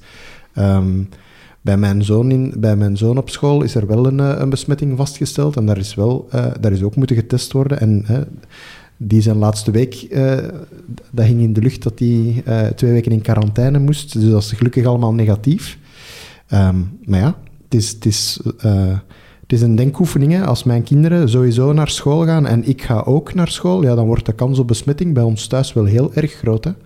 Ehm, zelfs al bescherm ik mezelf. Ehm, we hebben zo ook de richtlijn van, de richtlijn van als je op school aankomt, was je je handen. Ik denk dat ik de enige ben. Eh, al die leerlingen die worden effectief door de, eh, door de opvoeders eh, naar een extra wastafel die bij ons aan de ingang staat. Die moeten daar passeren en die moeten hun handen wassen. Maar voor leerkrachten is dat dan... Ja, daar wordt dat gevraagd en dat zijn volwassen mensen, dus die kunnen zelf beslissen. Maar dan... Ja, ik vind dat, ik vind dat, een heel, vind dat heel moeilijk. Ehm, maar, om te antwoorden op uw vraag... ehm, ik, er- laat mij alsjeblieft in die klas staan. En laat mij dat inderdaad ook eh desnoods deeltijds online doen, met alle plezier. Maar laat mij alsjeblieft die kinderen in hun ogen kunnen kijken en eh, die mannen helpen waar dat ze mij nodig hebben. Ehm, ik vind Ja. dat nog altijd... ik denk dat het ook belangrijk is om... Laat mensen inderdaad voor de klas staan, maar zorg voor ademruimte. Ja. Letterlijk en figuurlijk. Ik denk dat dat iets is... Dat bedoel ik ook met geef de scholen munitie. Hè. Eh, als je daar eh, twee uur hebt lesgegeven met een mondmasker... Dat, dat, is, dat is waar, hè. Dat, is veel- vermoeiend, dat ja. is Ja. heel vermoeiend. Hè. Je, je- je ademt anders, je spreekt anders. Eh, maar dan zou je eigenlijk toch naar een ruimte moeten kunnen om dat eens even af te zetten of op je gemak iets te drinken. En waar dat we vandaag dan tegenaan zitten, is dat dan die leerkracht die net met zijn mondmasker heeft lesgegeven, in basis, en ik vermoed secundair misschien ook, maar misschien minder, hè, eh, moet dan gaan toezicht doen. En moet dan eh, met zijn kinderen in de klas gaan eten. En moet dan dit doen en, moet dan, en mag eigenlijk pas om vier uur. Of hopen dat er een, een uur is tussen. Of dat er, hè. We hebben daar direct proberen op in te zetten met heel wat eh, mensen extra aan te nemen. Of zo vervangingen die we nog hadden staan. Hè. Maar dat, is, eh, dat gaat niet meer vanaf volgend jaar. De niet ingevulde vervangingspots. Hè. Administratief was dat heel tof. Ehm, op een bepaald moment konden we vier leerkrachten fulltime aannemen. Maar dat helpt wel Mhm. om dat draaglijk te maken. En ik denk ook, die mondmasker of die face shields, het is oké, Allee, laat het maar doen. Maar zorg ervoor dat je als personeel, elk personeelslid in een school, ook het gevoel krijgt, want dan gaat er ook misschien die weerstand ten opzichte van dat mondmasker, dan weet oké, ik moet het aandoen, maar ik heb straks ook wel een moment in een grote leraarskamer of in een ruimte dat ik het even kan afzetten, op mijn gemak een tas koffie kan drinken, mijn handjes kan wassen en dan terug. Als je het zes uur moet doen, dan gooi je misschien al de handdoek na, na twee uur van Ja, dit ook net zitten. hetzelfde. Hè. Bij ons doen geruchten de ronde dat die, die woensdag dan ingevuld wordt met hoofdvakken. En dan zie ik het weer al gebeuren. Hè. En deze begint in september half tijd, maar geeft wel een hoofdvak. Kan ik elke woensdag nog een keer de opdrachten gaan voorzien, ook in die code geel. Ja, want dus Eh, die woensdag want- wordt dan ja. eigenlijk afstandsonderwijs. Ja. Eh, als we naar code, in het secundair, als we naar code oranje gaan, gaan we, wordt de, de klas ontdubbeld. Ja. En komen ze om de week, maar in de andere week moeten ze dan wel ook afstandsonderwijs krijgen. Maar ik neem aan dat de leerkracht wel fulltime blijft lesgeven dan, dus dan zal Ja, die... is gek, hè? Ja, dat is... eh, Krijgen we meer betaald dan? Eh, ik heb gewoon eh, eronder geschreven, werklast, vraagteken. Ja, daar ben maar dat ik- is misschien iets wat we, niet Maar alleen secundair, hè, het- wat, het- wat jij Het zegt. is een afweging die je moet maken, hè, eh, van waar zet ik dan op in of waar zet ik dan niet op in. En dan dus ook van, ja, als die woensdag al speci- gespecificeerd wordt als van eh, dan thuis, ja, dan denk ik, dan klopt het niet helemaal met een theorie, met je schoolgebouw. Te minder, hè, want als je het kunt zeggen, oké, die groep komt op maandag voormiddag niet, die groep komt op dinsdag, allee, zo, Ja, kun je ja, ja. ook spreiding doen. Ik denk dat dat de reden zou moeten zijn van spreiding. Zorgen dat er minder kinderen, minder leerlingen in je gebouwen zitten. Is dit weer net zoals het vorige plan, een beetje te... te men heeft eh, willen kiezen voor heel concrete dingen te geven, omdat dat natuurlijk een houvast geeft, maar anderzijds, elke context van elke school verschilt, elk schoolgebouw verschilt. Ehm, Ik denk dat ook. En ik denk, ja, als ik dan nu andere scholen hoor, denk ik, ja, op woensdag eh, blijven de kinderen thuis, want dan wordt er gepoetst. Nee, het, eh, er moet elke dag, en dat is een factuur, eh, ik wil ze hier niet op tafel leggen, maar allee, bij deze wel een oproep naar een financiële geldschieter voor de factuur van de, de poetsploegen. Ja. Elke dag moet elk lokaal gepoetst worden, wat dat ervoor om de twee dagen gebeurde. En ertussen een keer borstelen door twee van de klas. Hè. Ehm, moet dat altijd gaan. Dus die woensdag, ja, dat maakt het verschil niet. Nee. Ehm, natuurlijk, ik snap wel dat die woensdag er kan zijn om tegen de leerkracht te zeggen, en die woensdag even van op afstand. ja. Dat kan ik begrijpen, maar niet om te poetsen, want Mhm. je moet altijd poetsen. Wat moeten we meenemen van, van, van deze periode? hè? Want we kunnen natuurlijk inderdaad veel praten over het verlies. Jij zei het er straks al, er is ook wel veel dingen winst gemaakt. Eh, we hebben een, een digitalisering gekregen, een revolutie, zouden we kunnen stellen. Ehm, zijn, we, zijn we hieruit vertrokken? Annemie van Moer die vraagt van eigenlijk, wat hebben we geleerd en wat moeten we meenemen naar de komende periode? Wat zijn zo dingen die jullie hebben van, kijk, dit heb ik nu gezien en dat moeten we eigenlijk proberen vasthouden? Wat mij ontzettend hard is opgevallen, is ehm, kinderen die dat heel hard afzien van de druk van een normaal dagelijks leven. En die druk valt weg en wat merk je, die kinderen die zijn eigenlijk veel rustiger.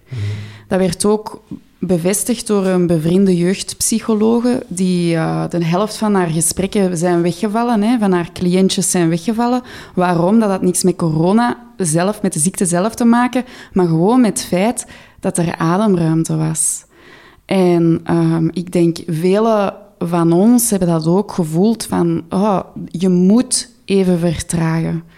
En ehm, ja, ik denk dat het belangrijk is om toch eens na te denken hoe dat we dat voor kinderen die constant het gevoel hebben van die een druk, ehm, om dat voor een stuk weg te halen. Mhm. Het feit dat, wat je, misschien ook wel wat juist van een kind dat niet zo graag vroeg opstaat, of daar niet zo goed in is, of heel moeilijk heeft met slaap, dat hij nu kon doorslapen tot half tien, daardoor rustiger, relaxter aan zijn dag kon beginnen. Ja, je hebt scholen hè, die dat daarop inspelen. Ik denk ook de rush van het leven. Hè. Mhm. In de zin van, eh, je staat op. Hè. De eerste weken, wij aten op regelmatige tijdstippen. We hadden geen eh, klok van, ah, dan is het zwemles en dan is dit en dan is dat. Ik denk dat dat in veel gezinnen rust bracht. Misschien sommigen te veel rust, hè, wat dat dan ook niet goed was misschien. Maar ehm, ik denk dat dat wel een les is die we moeten meenemen van, ja, zorg voor die rust voor die kinderen. Ehm, en ik denk dat daar niet de leeftijd veel verschil maakt. Ik denk dat dat... ehm, maar, maar kijk eens, wat, hè, het, het is al een paar jaar gezegd, hè, van kinderen mogen zich vervelen. Hè. Ik denk dat er velen zich verveeld hebben, maar daar ook velen door creatiever geworden Mhm. zijn en andere dingen hebben opge, opgepikt. En ik denk ook van, ja, misschien is dat ook wel iets dat een rol kan zijn voor onderwijs om daarop in te spelen. Mhm. Ehm, hoe of wat, dat weet ik niet, maar misschien daar wel aandacht voor te hebben van, ah, uw kind hoeft geen vier hobby's te hebben en u, misschien is het wel handig om voor een bepaalde, vanaf een bepaalde leeftijd te zeggen van, we moeten niet om half negen beginnen, maar om half tien is oké, want allee, ik denk, denk dat er veel opties zijn die in dat plaatje zouden wel kunnen Mhm. een oplossing bieden. Ik, ik woon vlakbij de Netendijk en het viel mij op hoeveel gezinnen dat wij daar zagen. Tijdens die, als, je dan, als er dan toch aangeraden werd om te bewegen, ehm, hoeveel mensen dat inderdaad tijd namen voor hun gezin. En ik kan mij ook inbeelden dat dat niet in elk gezin even evident is, maar dat viel wel op, dat het eh, volume wel groter was van het aantal gezinnen dat daar kwam. Uh, en ik merk ook uh, hoe, hoe, soepeler de regels worden, hoe minder gezinnen dat we zien. Dus het begint eigenlijk al terug. zelfs al liggen alle sportseizoenen stil. Hè. Elke dag staat mijn krant toch vol met, met sportnieuws. um, en ik heb dat zelf ook gemerkt. Ik ben ook zo degene die met de kinderen naar de hobby's moet rijden. Um, ik vond dat een uh, zeer welkome rust. Um, wij, hebben, wij hebben zo ons, ons sportmoment dat we met ons gezin op zondagochtend doen. En dat hebben we ook gemerkt hoe hard dat we dat gemist hadden. We zijn blij dat we daar terug opnieuw aan kunnen beginnen door de versoepeling. Uh, wat aan mij ook opgevallen is, is dat Smart School duurder geworden is. Ja. Uh, ik heb er geen last van, want wij gebruiken dat niet. Maar um, dat vond ik aan het begin. ja, dat vond ik aan het begin van die lockdown. Hè. Heel veel scholen die, die zweren bij Smart School. We hebben daar een een apart verhaal uh, rond. Dat, dat, dat, dat, gaat ons te ver leiden. Um, maar ik vind de vraag, uh, uzelf de vraag stellen als school van is dit nu de oplossing voor onze school? Uh, wel een zinvolle vraag ook. Um, ja, dat, dat, is geen, dat is geen reclame tegen Smart School, nee, nee, hè, want nee. er zijn heel veel mogelijkheden en heel veel kansen, maar ik denk dat die zo konden profiteren van een monopoliepositie, dat die nu toch ook tegen een paar muren gebotst zijn. Want dat is misschien ook wel iets waar we het over moeten hebben, die digitalisering inderdaad. En dan, dan is heel snel gebeurd met de tools die er waren. Smart School was er dan heel vaak en daar is dan, uh, heeft men dan mee gewerkt. Dat heeft soms geleid tot dat, dat platform plat lag of dat dat soms heel goed werkte, hè, beide. Um, nu hebben we twee maanden tijd, zal ik maar zeggen, om ons voor te bereiden op een volgende periode die er al dan niet zal komen. Hè. Um, wat moeten scholen doen? Eh, ik stel de vraag omdat um, we hebben heel veel beslissingen genomen vanuit een, revolutie. We hadden een weekendtijd of, of, of een weektijd om eigenlijk een omslag te maken. Is, het, is er niet de kans dat we dan voortborduren op eigenlijk dingen die structureel misschien niet zo goed zijn, of die bij de basis niet zo goed zijn? Hè? Bijvoorbeeld Um, ja, smart is zoiets dat je hebt. Misschien moet je inderdaad eens nadenken om heel... Maar natuurlijk, zo'n zo'n platform, je verandert dat niet uh, Ik denk dat scholen moeten stilstaan, even. Ja. Ik denk dat die echt een moment moeten nemen om nu te zeggen van... Bon, wat was dat nu? Wat kunnen we daar nu uit leren? Wat kunnen we meepakken? En ik denk dat digitalisering... Dat is sowieso een verhaal dat nadrukkelijker aan bod zal komen. Want na corona komt er iets anders. Hè? Ik denk dat iedereen ons daar nu al voor waarschuwt en zegt van... Ja, maar wacht nu niet af want binnen vijf jaar, zes jaar, zeven jaar... En het duurt ook iets voordat er iets in onderwijs kan, kan veranderen. En ik denk dat je dan moet gaan nakijken, hè, van wat is het verhaal van onze school. Um, is Smart School daar een goede optie voor? Hè? Wij, wij zitten... Wij brengen ons, hè, voeden ons kinderen op bij ons op school met Google. Hè. De, die doen dat fantastisch, hè. die doen dat gratis. Um, en ja. voilà, dat is, de, dat is de, de meesterlijke zet van Google. Hè. Dus Um, maar dat werkt voor een basisschool. Natuurlijk moet je daar ook kennis tegenover hebben. En dan moet je gaan kijken van, oké, okay, geeft dat of dat of dat een antwoord op onze school? Kunnen we dat doen bij ons? En, en is dat de weg dat we naartoe willen? Maar ik denk dat je, voordat je eraan begint als school, moet gaan zeggen, oké, wat was dat nu?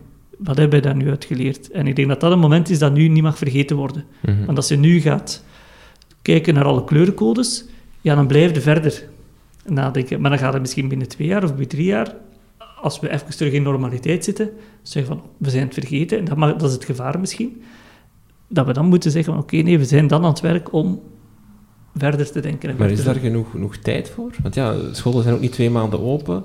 En, en om dan te zeggen van smart school, we doen het niet. Allee, het is inderdaad niets tegen nee, smart school, het is echt een voorbeeld. Sorry, smart school. Ja, sorry. Eh, het is een voorbeeld van, van als je zo'n structuur, of, een, allee, want, eh, of je zou ook inderdaad kunnen zeggen van we gaan, we gaan zelf, we gaan met Moodle werken, maar Moodle is, is, is open source, dat is gigantisch uh, programmeerwerk om dat te krijgen. Maar als je het goed krijgt, heel handig. Um, ik kan me wel voorstellen dat je die keuze niet maakt, want ja, in september moet je er wel weer staan met je woensdag in het secundair dan voor afstandsonderwijs. Als we snel terug naar code, wat is het hier, oranje de volgende gaan, dan moet je er weer staan met om de week. Uh... Je, gaat, je gaat dat moeten... Uh, dat is wat ik bedoel, we gaan dat niet zomaar kunnen veranderen, maar ik denk wel dat je moet gaan keuzes gaan maken, strategische keuzes van, ja, bon, dan is het nu nog even zo, maar we willen wel naar daar.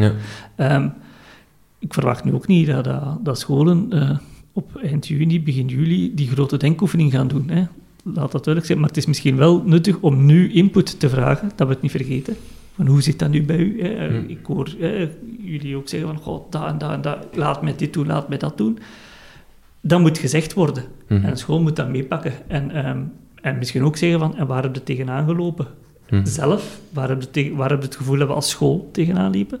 En dan moet ook geen klaagmoed zijn, dan moet gewoon ook geen... Uh, je moet er geen begeleiders van schoolmakers voor zoeken om dat te doen. Hè? Dat mag uiteraard. uh, maar... Um, dat is leuk reclame, vliegen oh. Maar... Gesponsorde boodschap. Maar nadien kunnen die wel inschakelen hè, als je daarmee aan de slag gaat. Ja. Ik denk dat dat belangrijk wel is om daar misschien toch wel een, een soort van input uh, voor te zorgen nu als school. Um, ja, dus Office 365 is dus ook een maar hoe hard is dat ik, ook... Ik zag het op uw t-shirt ja. staan. Op hoe hard is het ook een, een geldkwestie? Eh, misschien is dat een ik denk, denk het smart school verhaal is... is um... Want die, die verhogen nu, je hebt dan, ja, je hebt dan wie discussie gaat, wie over gaat wie de gaat dat factuur, betalen.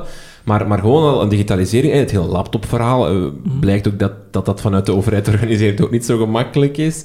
Um, Guy Duchesne bijvoorbeeld, die zegt op Twitter de wat naïeve illusie die sommigen blijven koesteren, dat telenet en een laptop volstaan voor een nieuw soort onderwijs, terwijl het afstandsonderwijs nooit meer zal zijn dan een kleine aanvulling of uitbreiding op contactonderwijs. Eh, ook de vraag, in hoe hard moet je daar nu op gaan inzetten? Want wat kan je er nu juist mee bereiken? Is het niet meer dan gewoon een aanvulling of een soort van het, ding is, eh, we zijn, eh, het is, het is een beetje moeilijk omdat we in heel Vlaanderen en eigenlijk in de hele wereld aan het experimenteren zijn.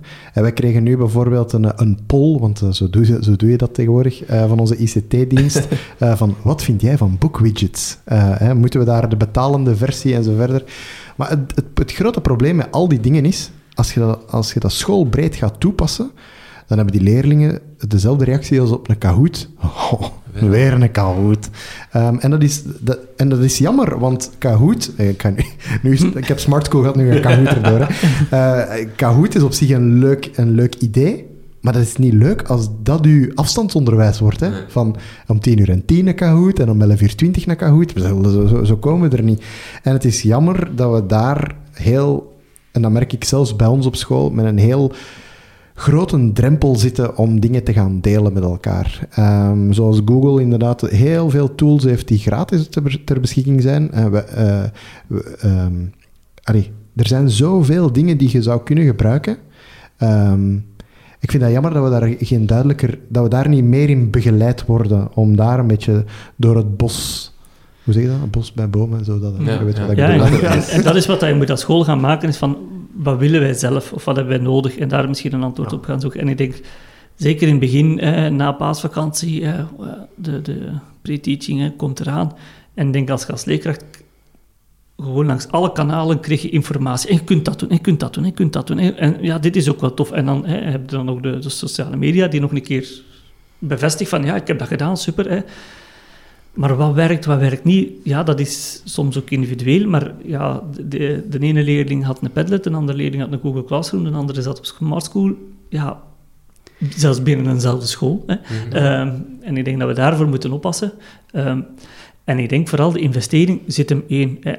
Dus ja, centen zijn nodig. Hè. En je kunt als schoolbestuur gaan kijken hoe kunnen wij hier nu uh, op inspelen. Hè. Want ook dat is, hè, we hebben een post-corona-tijdperk als schoolbestuur. Hoe investeren wij in onze school? Hè? Um, maar je gaat ook je investering vooral moeten doen in je mensen. Want ik volg telenet en een laptop. Het gaat niet op, opgelost worden, maar je gaat wel moeten kijken hoe neem ik die mensen mee in een. En dan moet het wel duidelijk zijn, of dan moet je als school wel een beeld hebben, oké, dit gaan wij aanbieden, zodat het niet de sofistikeerde kahoot is, maar Ofwel zeg je, voor dat en dat onderdeel kan er heel veel, maar de grote structuur die wij willen aanbieden, afstandsonderwijs, zit zo in elkaar. Ja, en daarbij mogen we ook ons niet vergissen dat afstandsonderwijs en digitaliseren geen, geen synoniemen zijn. Hè. Dat zijn twee totaal verschillende dingen. Je hebt, je hebt scholen die uh, in hun contactonderwijs het pad hebben gekozen van de digitalisering. En het hoeft ook niet zo te zijn dat afstandsonderwijs per se altijd digitaal is. Het kan ook op een totaal andere manier, niet-digitale manier ingevuld worden. Ja, we hebben daar, we hebben daar ook wel... Dat, dat is een, hop, een pluim uh, op de hoed van de directie. We hebben een aantal bevragingen gedaan, en bij leerlingen en bij ouders, na zo'n aantal...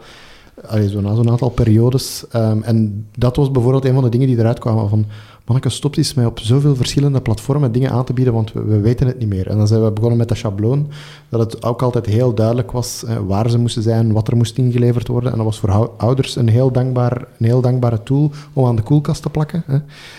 Um, en voor leerlingen ook handig dat de titularis dan dat lessenrooster invulde en, en, en daar een beetje mee overwaakte. Ja, ik denk, dat, dat, dat zijn dingen die we prioritair moeten, moeten maken en, en meer beginnen... Ja, Klassement heeft daar ook proberen weer een, een, trekkersrol te spelen. Ehm, als ik uh, de gegevens uh, goed bekeken heb, Ja. dan was het verkeer op klassement bijzonder hoog. En goed ook maar. Ehm, dus ook fijn dat dat bestaat. Ehm, ja, maar zoiets met het warm water uitvinden en van die dingen. Hè. Zo, Ja. Die dingen. Ehm, misschien nog iets wat we positief of dat we wel, gezien hebben, is dat als je zelfstandigheid geeft aan leerlingen, dat er ook wel een heel deel zijn die daar dan eh, heel goed gebruik van maken en daardoor eh, opfleuren, maar ook echt tonen dat ze dat hebben. Is dat iets dat we misschien ook moeten meepakken, namelijk dat leerlingen, misschien zelfs een beetje ongeacht hun leeftijd, of, en dan moet je ook wel kijken wat voor zelfstandigheid je geeft, maar dat als je het geeft, dat je er inderdaad hebt die verdrinken, en dan moet je ingrijpen, maar dat er ook wel heel veel zijn die daar juist nog, nog een meerwaarde doorvinden. Ja, inderdaad. En ik denk, wat het mij geleerd heeft als leerkracht, is nog duidelijker mijn verwachtingen formuleren. Want dat is hetgeen wat je, denk ik, eh, wat ik geleerd heb in dat afstandsonderwijs.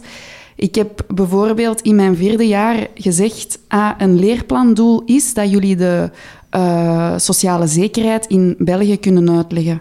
Dat is iets wat dat, dat de overheid wil dat jullie kennen. Toon het mij. Maakt niet uit hoe.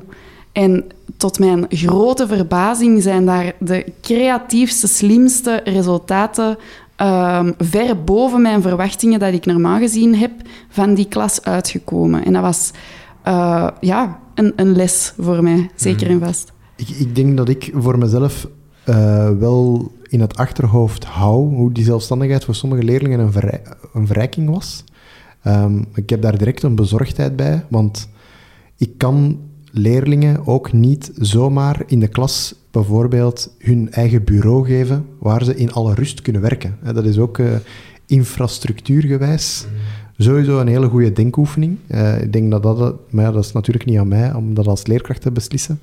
Ehm, maar wij hadden nooit een plan op school om een eh, open leercentrum te maken en echt een werkruimte. Dat is een computerlokaal geworden, want hè, hoe meer computerlokalen, hoe gelukkiger iedereen is. Ehm, ik vind dat jammer. En zeker nu, op dit moment, denk ik van, potverdorie, wat een gemiste kans. Eh, de mensen van het onthaal zouden daar dan mee hun bureau, want dat is vlak aan de ingang bij ons, dus de- het bureau van het onthaal zou daar dan mee in geïntegreerd worden. Dan had je ook tegelijkertijd toezichters eh, die, daar, eh, die daar hun bureau hadden. Ja, en ik vind dat op dit moment zo'n gemiste kans, want dat, dat, is, ja, dat, zou, dat zou mij nu zeker de optie geven om die leerlingen daar eens vaker naartoe te sturen. Diegenen die dat echt konden gebruiken van, ga eens een half uur daar werken, want je gaat veel meer presteren dan dat je hier nu in mijn klas doet. Vind ik, eh, Ja, dat is beter dan een eh, bureautje en een stootje op de gang. ja, zeker. Maar is dat de- de les zo die je moet meepakken, namelijk zelfstandigheid bij leerlingen creëren of, of vragen of krijgen, is door het gewoon te geven? Ja, maar langs de andere kant, ik heb toch ook wel eh, uit ervaring eh, al zo- zo'n duidelijke instructies gegeven en gezegd, en nu doe het zelf. En dan zie je, ja, Nee. wat gaan we doen? Hè? Dat, eh, ik, vind dat, ik, vind dat soms, ja, ik vind dat soms heel moeilijk. Terwijl, ze hebben het nu bewezen hè, dat ze het kunnen. Eh, dus ik, ik heb dat onthouden. Ik heb ook bij sommige rapportcommentaren geschreven, je hebt het aan je eigen te danken dat de leerkrachten van volgend schooljaar torenhoge verwachtingen hebben van u, want ik, heb, ik weet niet waar het liggen stoeven. Eh, dus ja... maar ja, dat is een andere manier van werken, hè, draai het of keer het. En moet je jezelf daarin in vraag stellen? Ik denk dat wel, maar moet je het onderwijssysteem daar ook in vraag durven stellen? Ja. Moeten we allemaal een methodeschool worden? Nee. Maar we moeten wel lessen durven trekken. Ehm, en effectief is ja, letterlijk een muur uitkloppen hè, in je school. In, de pla- in plaats van een muur een, een glazen verschuifbare wand zetten, bijvoorbeeld. Ja, en nu was het ook die uitzonderlijke situatie, denk ik. Hè? Dat die leerlingen die zelfstandigheid misschien wel iets beter konden opbrengen dan in een normale context. Uh, maar sowieso, als je een kind van vandaag op morgen in een regiestoel zit, dat, dat gaat niet. Dat mislukt. En zeker niet binnen de context van die school. Uh, maar uh, je kunt ze wel stap voor stap Ja. naar die zelfstandigheid toeleiden. Ik denk ook, wat is die zelfstandigheid? Hè? Die zelfstandigheid, voor sommige mensen is dat, goh, die kunnen daar in die open leerplek hè, stilletjes, stilletjes werken. Ja. Maar alles verkeerd doen. Maar toch zijn ze zelfstandig Maar zie ik hier, hè? dus, dus de, de, de papa en de mama ze zeggen, oh maar, onze Joppen hier, dat is een hele zelfstandige, want die hoorde niet. Hè? Ehm, dus ik denk, ehm, die zelfstandigheid, die, die, die moet je helemaal gaan uitspitten. En ik Ja. denk dat dat wel belangrijk is. En ik denk dat je ook wel voelt als leerkracht van, oké, sommige dingen kan ik echt wel losser laten. En kan ik wel echt aan hun geven. En sommige dingen ga ik hun moeten aanleren hoe dat ze daarin... Hè, want ik denk, hè, zo'n opdracht geven, dat is keigoed. Maar ze moeten wel voldoende tools hebben om daarmee om te kunnen. En dat gaat het toch niet met zelfstandigheid aan zich. Nee. nee maar daar hoor ik u bijvoorbeeld daar straks ook zeggen. In, van een vier-sporenbeleid zijn we naar een 27-sporenbeleid gegaan. En dat is, dat is ook iets dat dan ineens moet. Hè. Uh, En dan moet je je gaan afvragen, hebben we niet te weinig leerkrachten in Vlaanderen? En uh, gaan we ze er zo bij halen? Want het werk wordt nog aangenamer hè, van, en nog intenser. Um, ja, ik heb soms ook de grenzen gevoeld hoor, eh, die in mhm. Europa open zijn, maar die bij mij toch duidelijk aanwezig waren. Um, en ja, ik weet het, zal, niet goed. Maar het zal, maar het zal een, een, een afweging moeten zijn. Hè? Het, zal, het zal moeten zijn van, oké, nee, dit geef ik nu uh, lekker frontaal. Hè? Uh, maar maar dat mag, altijd, Nog altijd met oog voor. Hè? Ja. En dit is, ja, dit geef ik echt aan hun. Maar hoe dat we het aan hun geven, dat gaan we wel moeten aanleren. En ik denk mhm. dat dat iets is, ja, dat we van jongs af aan moeten... En op zich, onze kleuters, die leren dat, hè. Kleuters kunnen dat beter dan uh, ja. mijn en dan, en dan, en, dan, leren we hun dat weer af en dan verwachten we dat terug. Hè. Zo, zo gaat het. Hè. Maar ja, ik denk dat dat, denk dat, en ik denk dat dat ook wel voor, hè, als ik dat zo hoor, bij leerkrachten het ook wel iets van, goh, die kunnen eigenlijk, ik hoorde zo een ervaring heeft zeggen, eigenlijk kunnen die veel van thuis. Hm. Zo van, ben ik dan, wat, wat deed ik dan daarvoor in de klas? Ja, oké, dat is een goede, dat is een goede vraag. Voilà. Een, een laatste uh, observatie of zo. Er was gigantisch veel differentiatie tussen de scholen deze, deze periode. Hè. Je had, elke school had zijn eigen scenario voor de opstart. Je had er die, die die op die manier opstart. Je had er die, ook voor het afstandsonderwijs, en je had er die smart school lessen echt gaf, met een schema. Je moest dan een uur voor die computer zitten en dan nog een uur. En je had er die geen smart school live lessen had, je had er die met schema's werkte, met gigantische differentiatie. Hoe moet ik dat interpreteren? Moet ik dat zien als iets goeds, als het feit van elke school uh, heeft zijn beleidsvoerend vermogen goed gebruikt, of, of weet dat hij dat heeft en, en, en vult dat zelf in? Of moet ik mij ook vragen stellen bij de soort van um, grotere visie die heerst in ons, in, ons, in ons Vlaamse onderwijslandschap, dat dat toch niet echt bestaande is en, en meer een soort van uh, potnat is waar iedereen maar wat in, in, in, in spettert?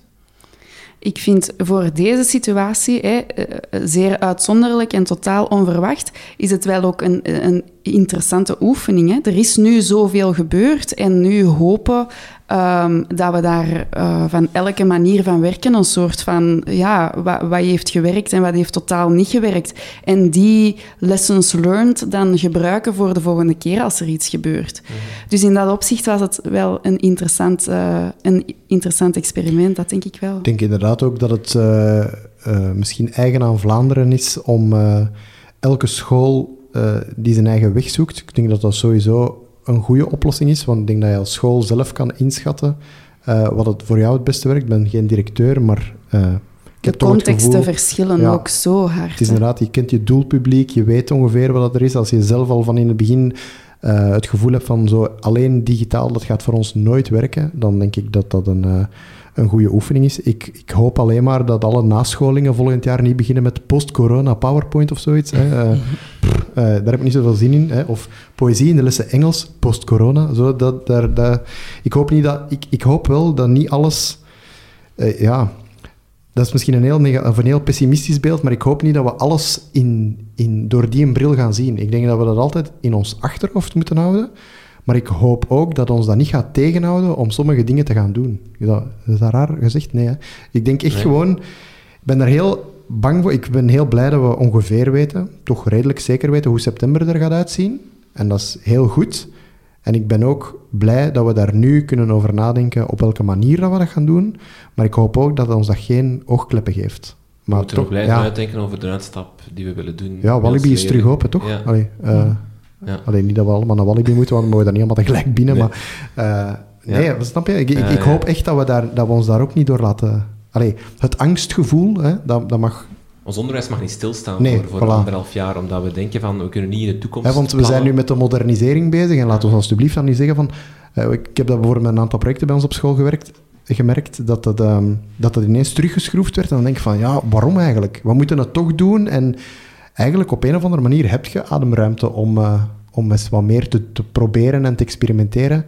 Ehm, ik heb zo een, uh, waar ik normaal de stadswandeling doe in Middeleeuws Mechelen, heb ik dan nu op Google Street View uh, een virtuele stadswandeling gedaan. Dat, dat werkt ook hoor, maar dat is, wat, dat is wat anders. Dat is gewoon wat knutselen, maar dat gaat ook. voilà. Oké. Chris, wat, wat denk jij als je naar die grote differentiatie ziet tussen scholen en verschillen? Ja, die, die zijn er, maar die waren er ervoor ook al, denk ik. Hè? Die, die verschillen tussen scholen. Hè? Je hebt grote mhm. scholen, kleine scholen, stedelijke context, geen stedelijke, hè? De, het plattelandschooltje in de stille Kempen ten opzichte van hè, een school hier in Antwerpen. Dat is al een verschil, hè? ook al is dat allemaal in de provincie Antwerpen. Mhm. Ehm, ik denk dat daar, ja... Ik denk dat sowieso de rol van directeur want ik hoorde uh, dat, dat, dat, er uit een lichting profs uh, er redelijk wat de brui hadden aangegeven nu na dit jaar. Um, ik denk dat nog maar eens duidelijk wordt dat directeur een, een, een, een apart vak is.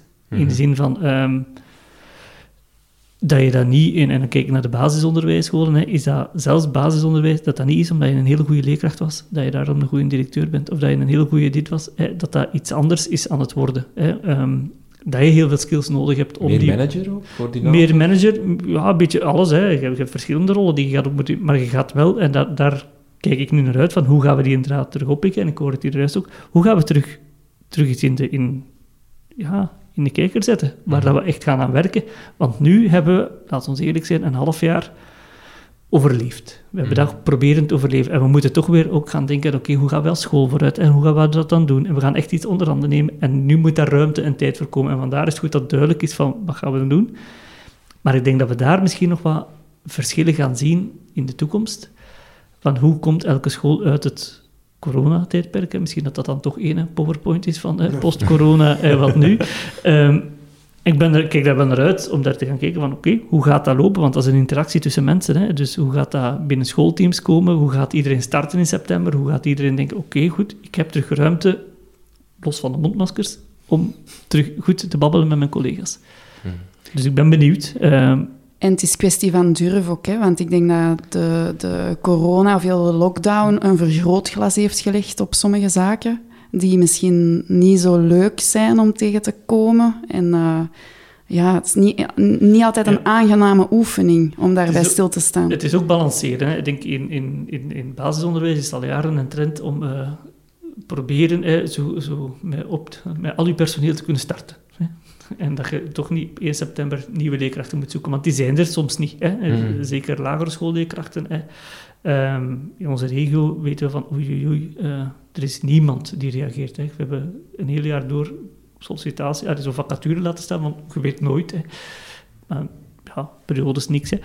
Dus je moet balanceren, want je hebt, dat is ook je context. Je hebt je personeel, je hebt je leerkrachten. En um, daarmee wil ik niet zeggen dat die niet mee willen, maar je moet ook kijken van, oké, we durven wel, en durft iedereen, maar dat tempo is belangrijk. En je gaat daarin moeten gaan vooruit gaan en je gaat moeten die pijnpunten meepakken, maar je gaat vooral moeten zien dat iedereen mee is. Mhm. Oké, dankjewel alle drie voor jullie deskundige uh, meningen, uitleg en, advies. Dankjewel Chris, Harta, Chris Hazard, Lidwin Bulkens en Jeroen Heremans. Dankjewel. En uh, jullie luisteraar bedankt om uh, weer een heel seizoen te luisteren. Het is de laatste aflevering van dit schooljaar. Eind augustus zijn we terug voor de derde jaargang van Buiten de Krijtlijnen. U kan ons volgen op Twitter, Facebook en Instagram. en ook op onze website www.dekrijtlijnen.be. Dank voor het luisteren en tot de volgende.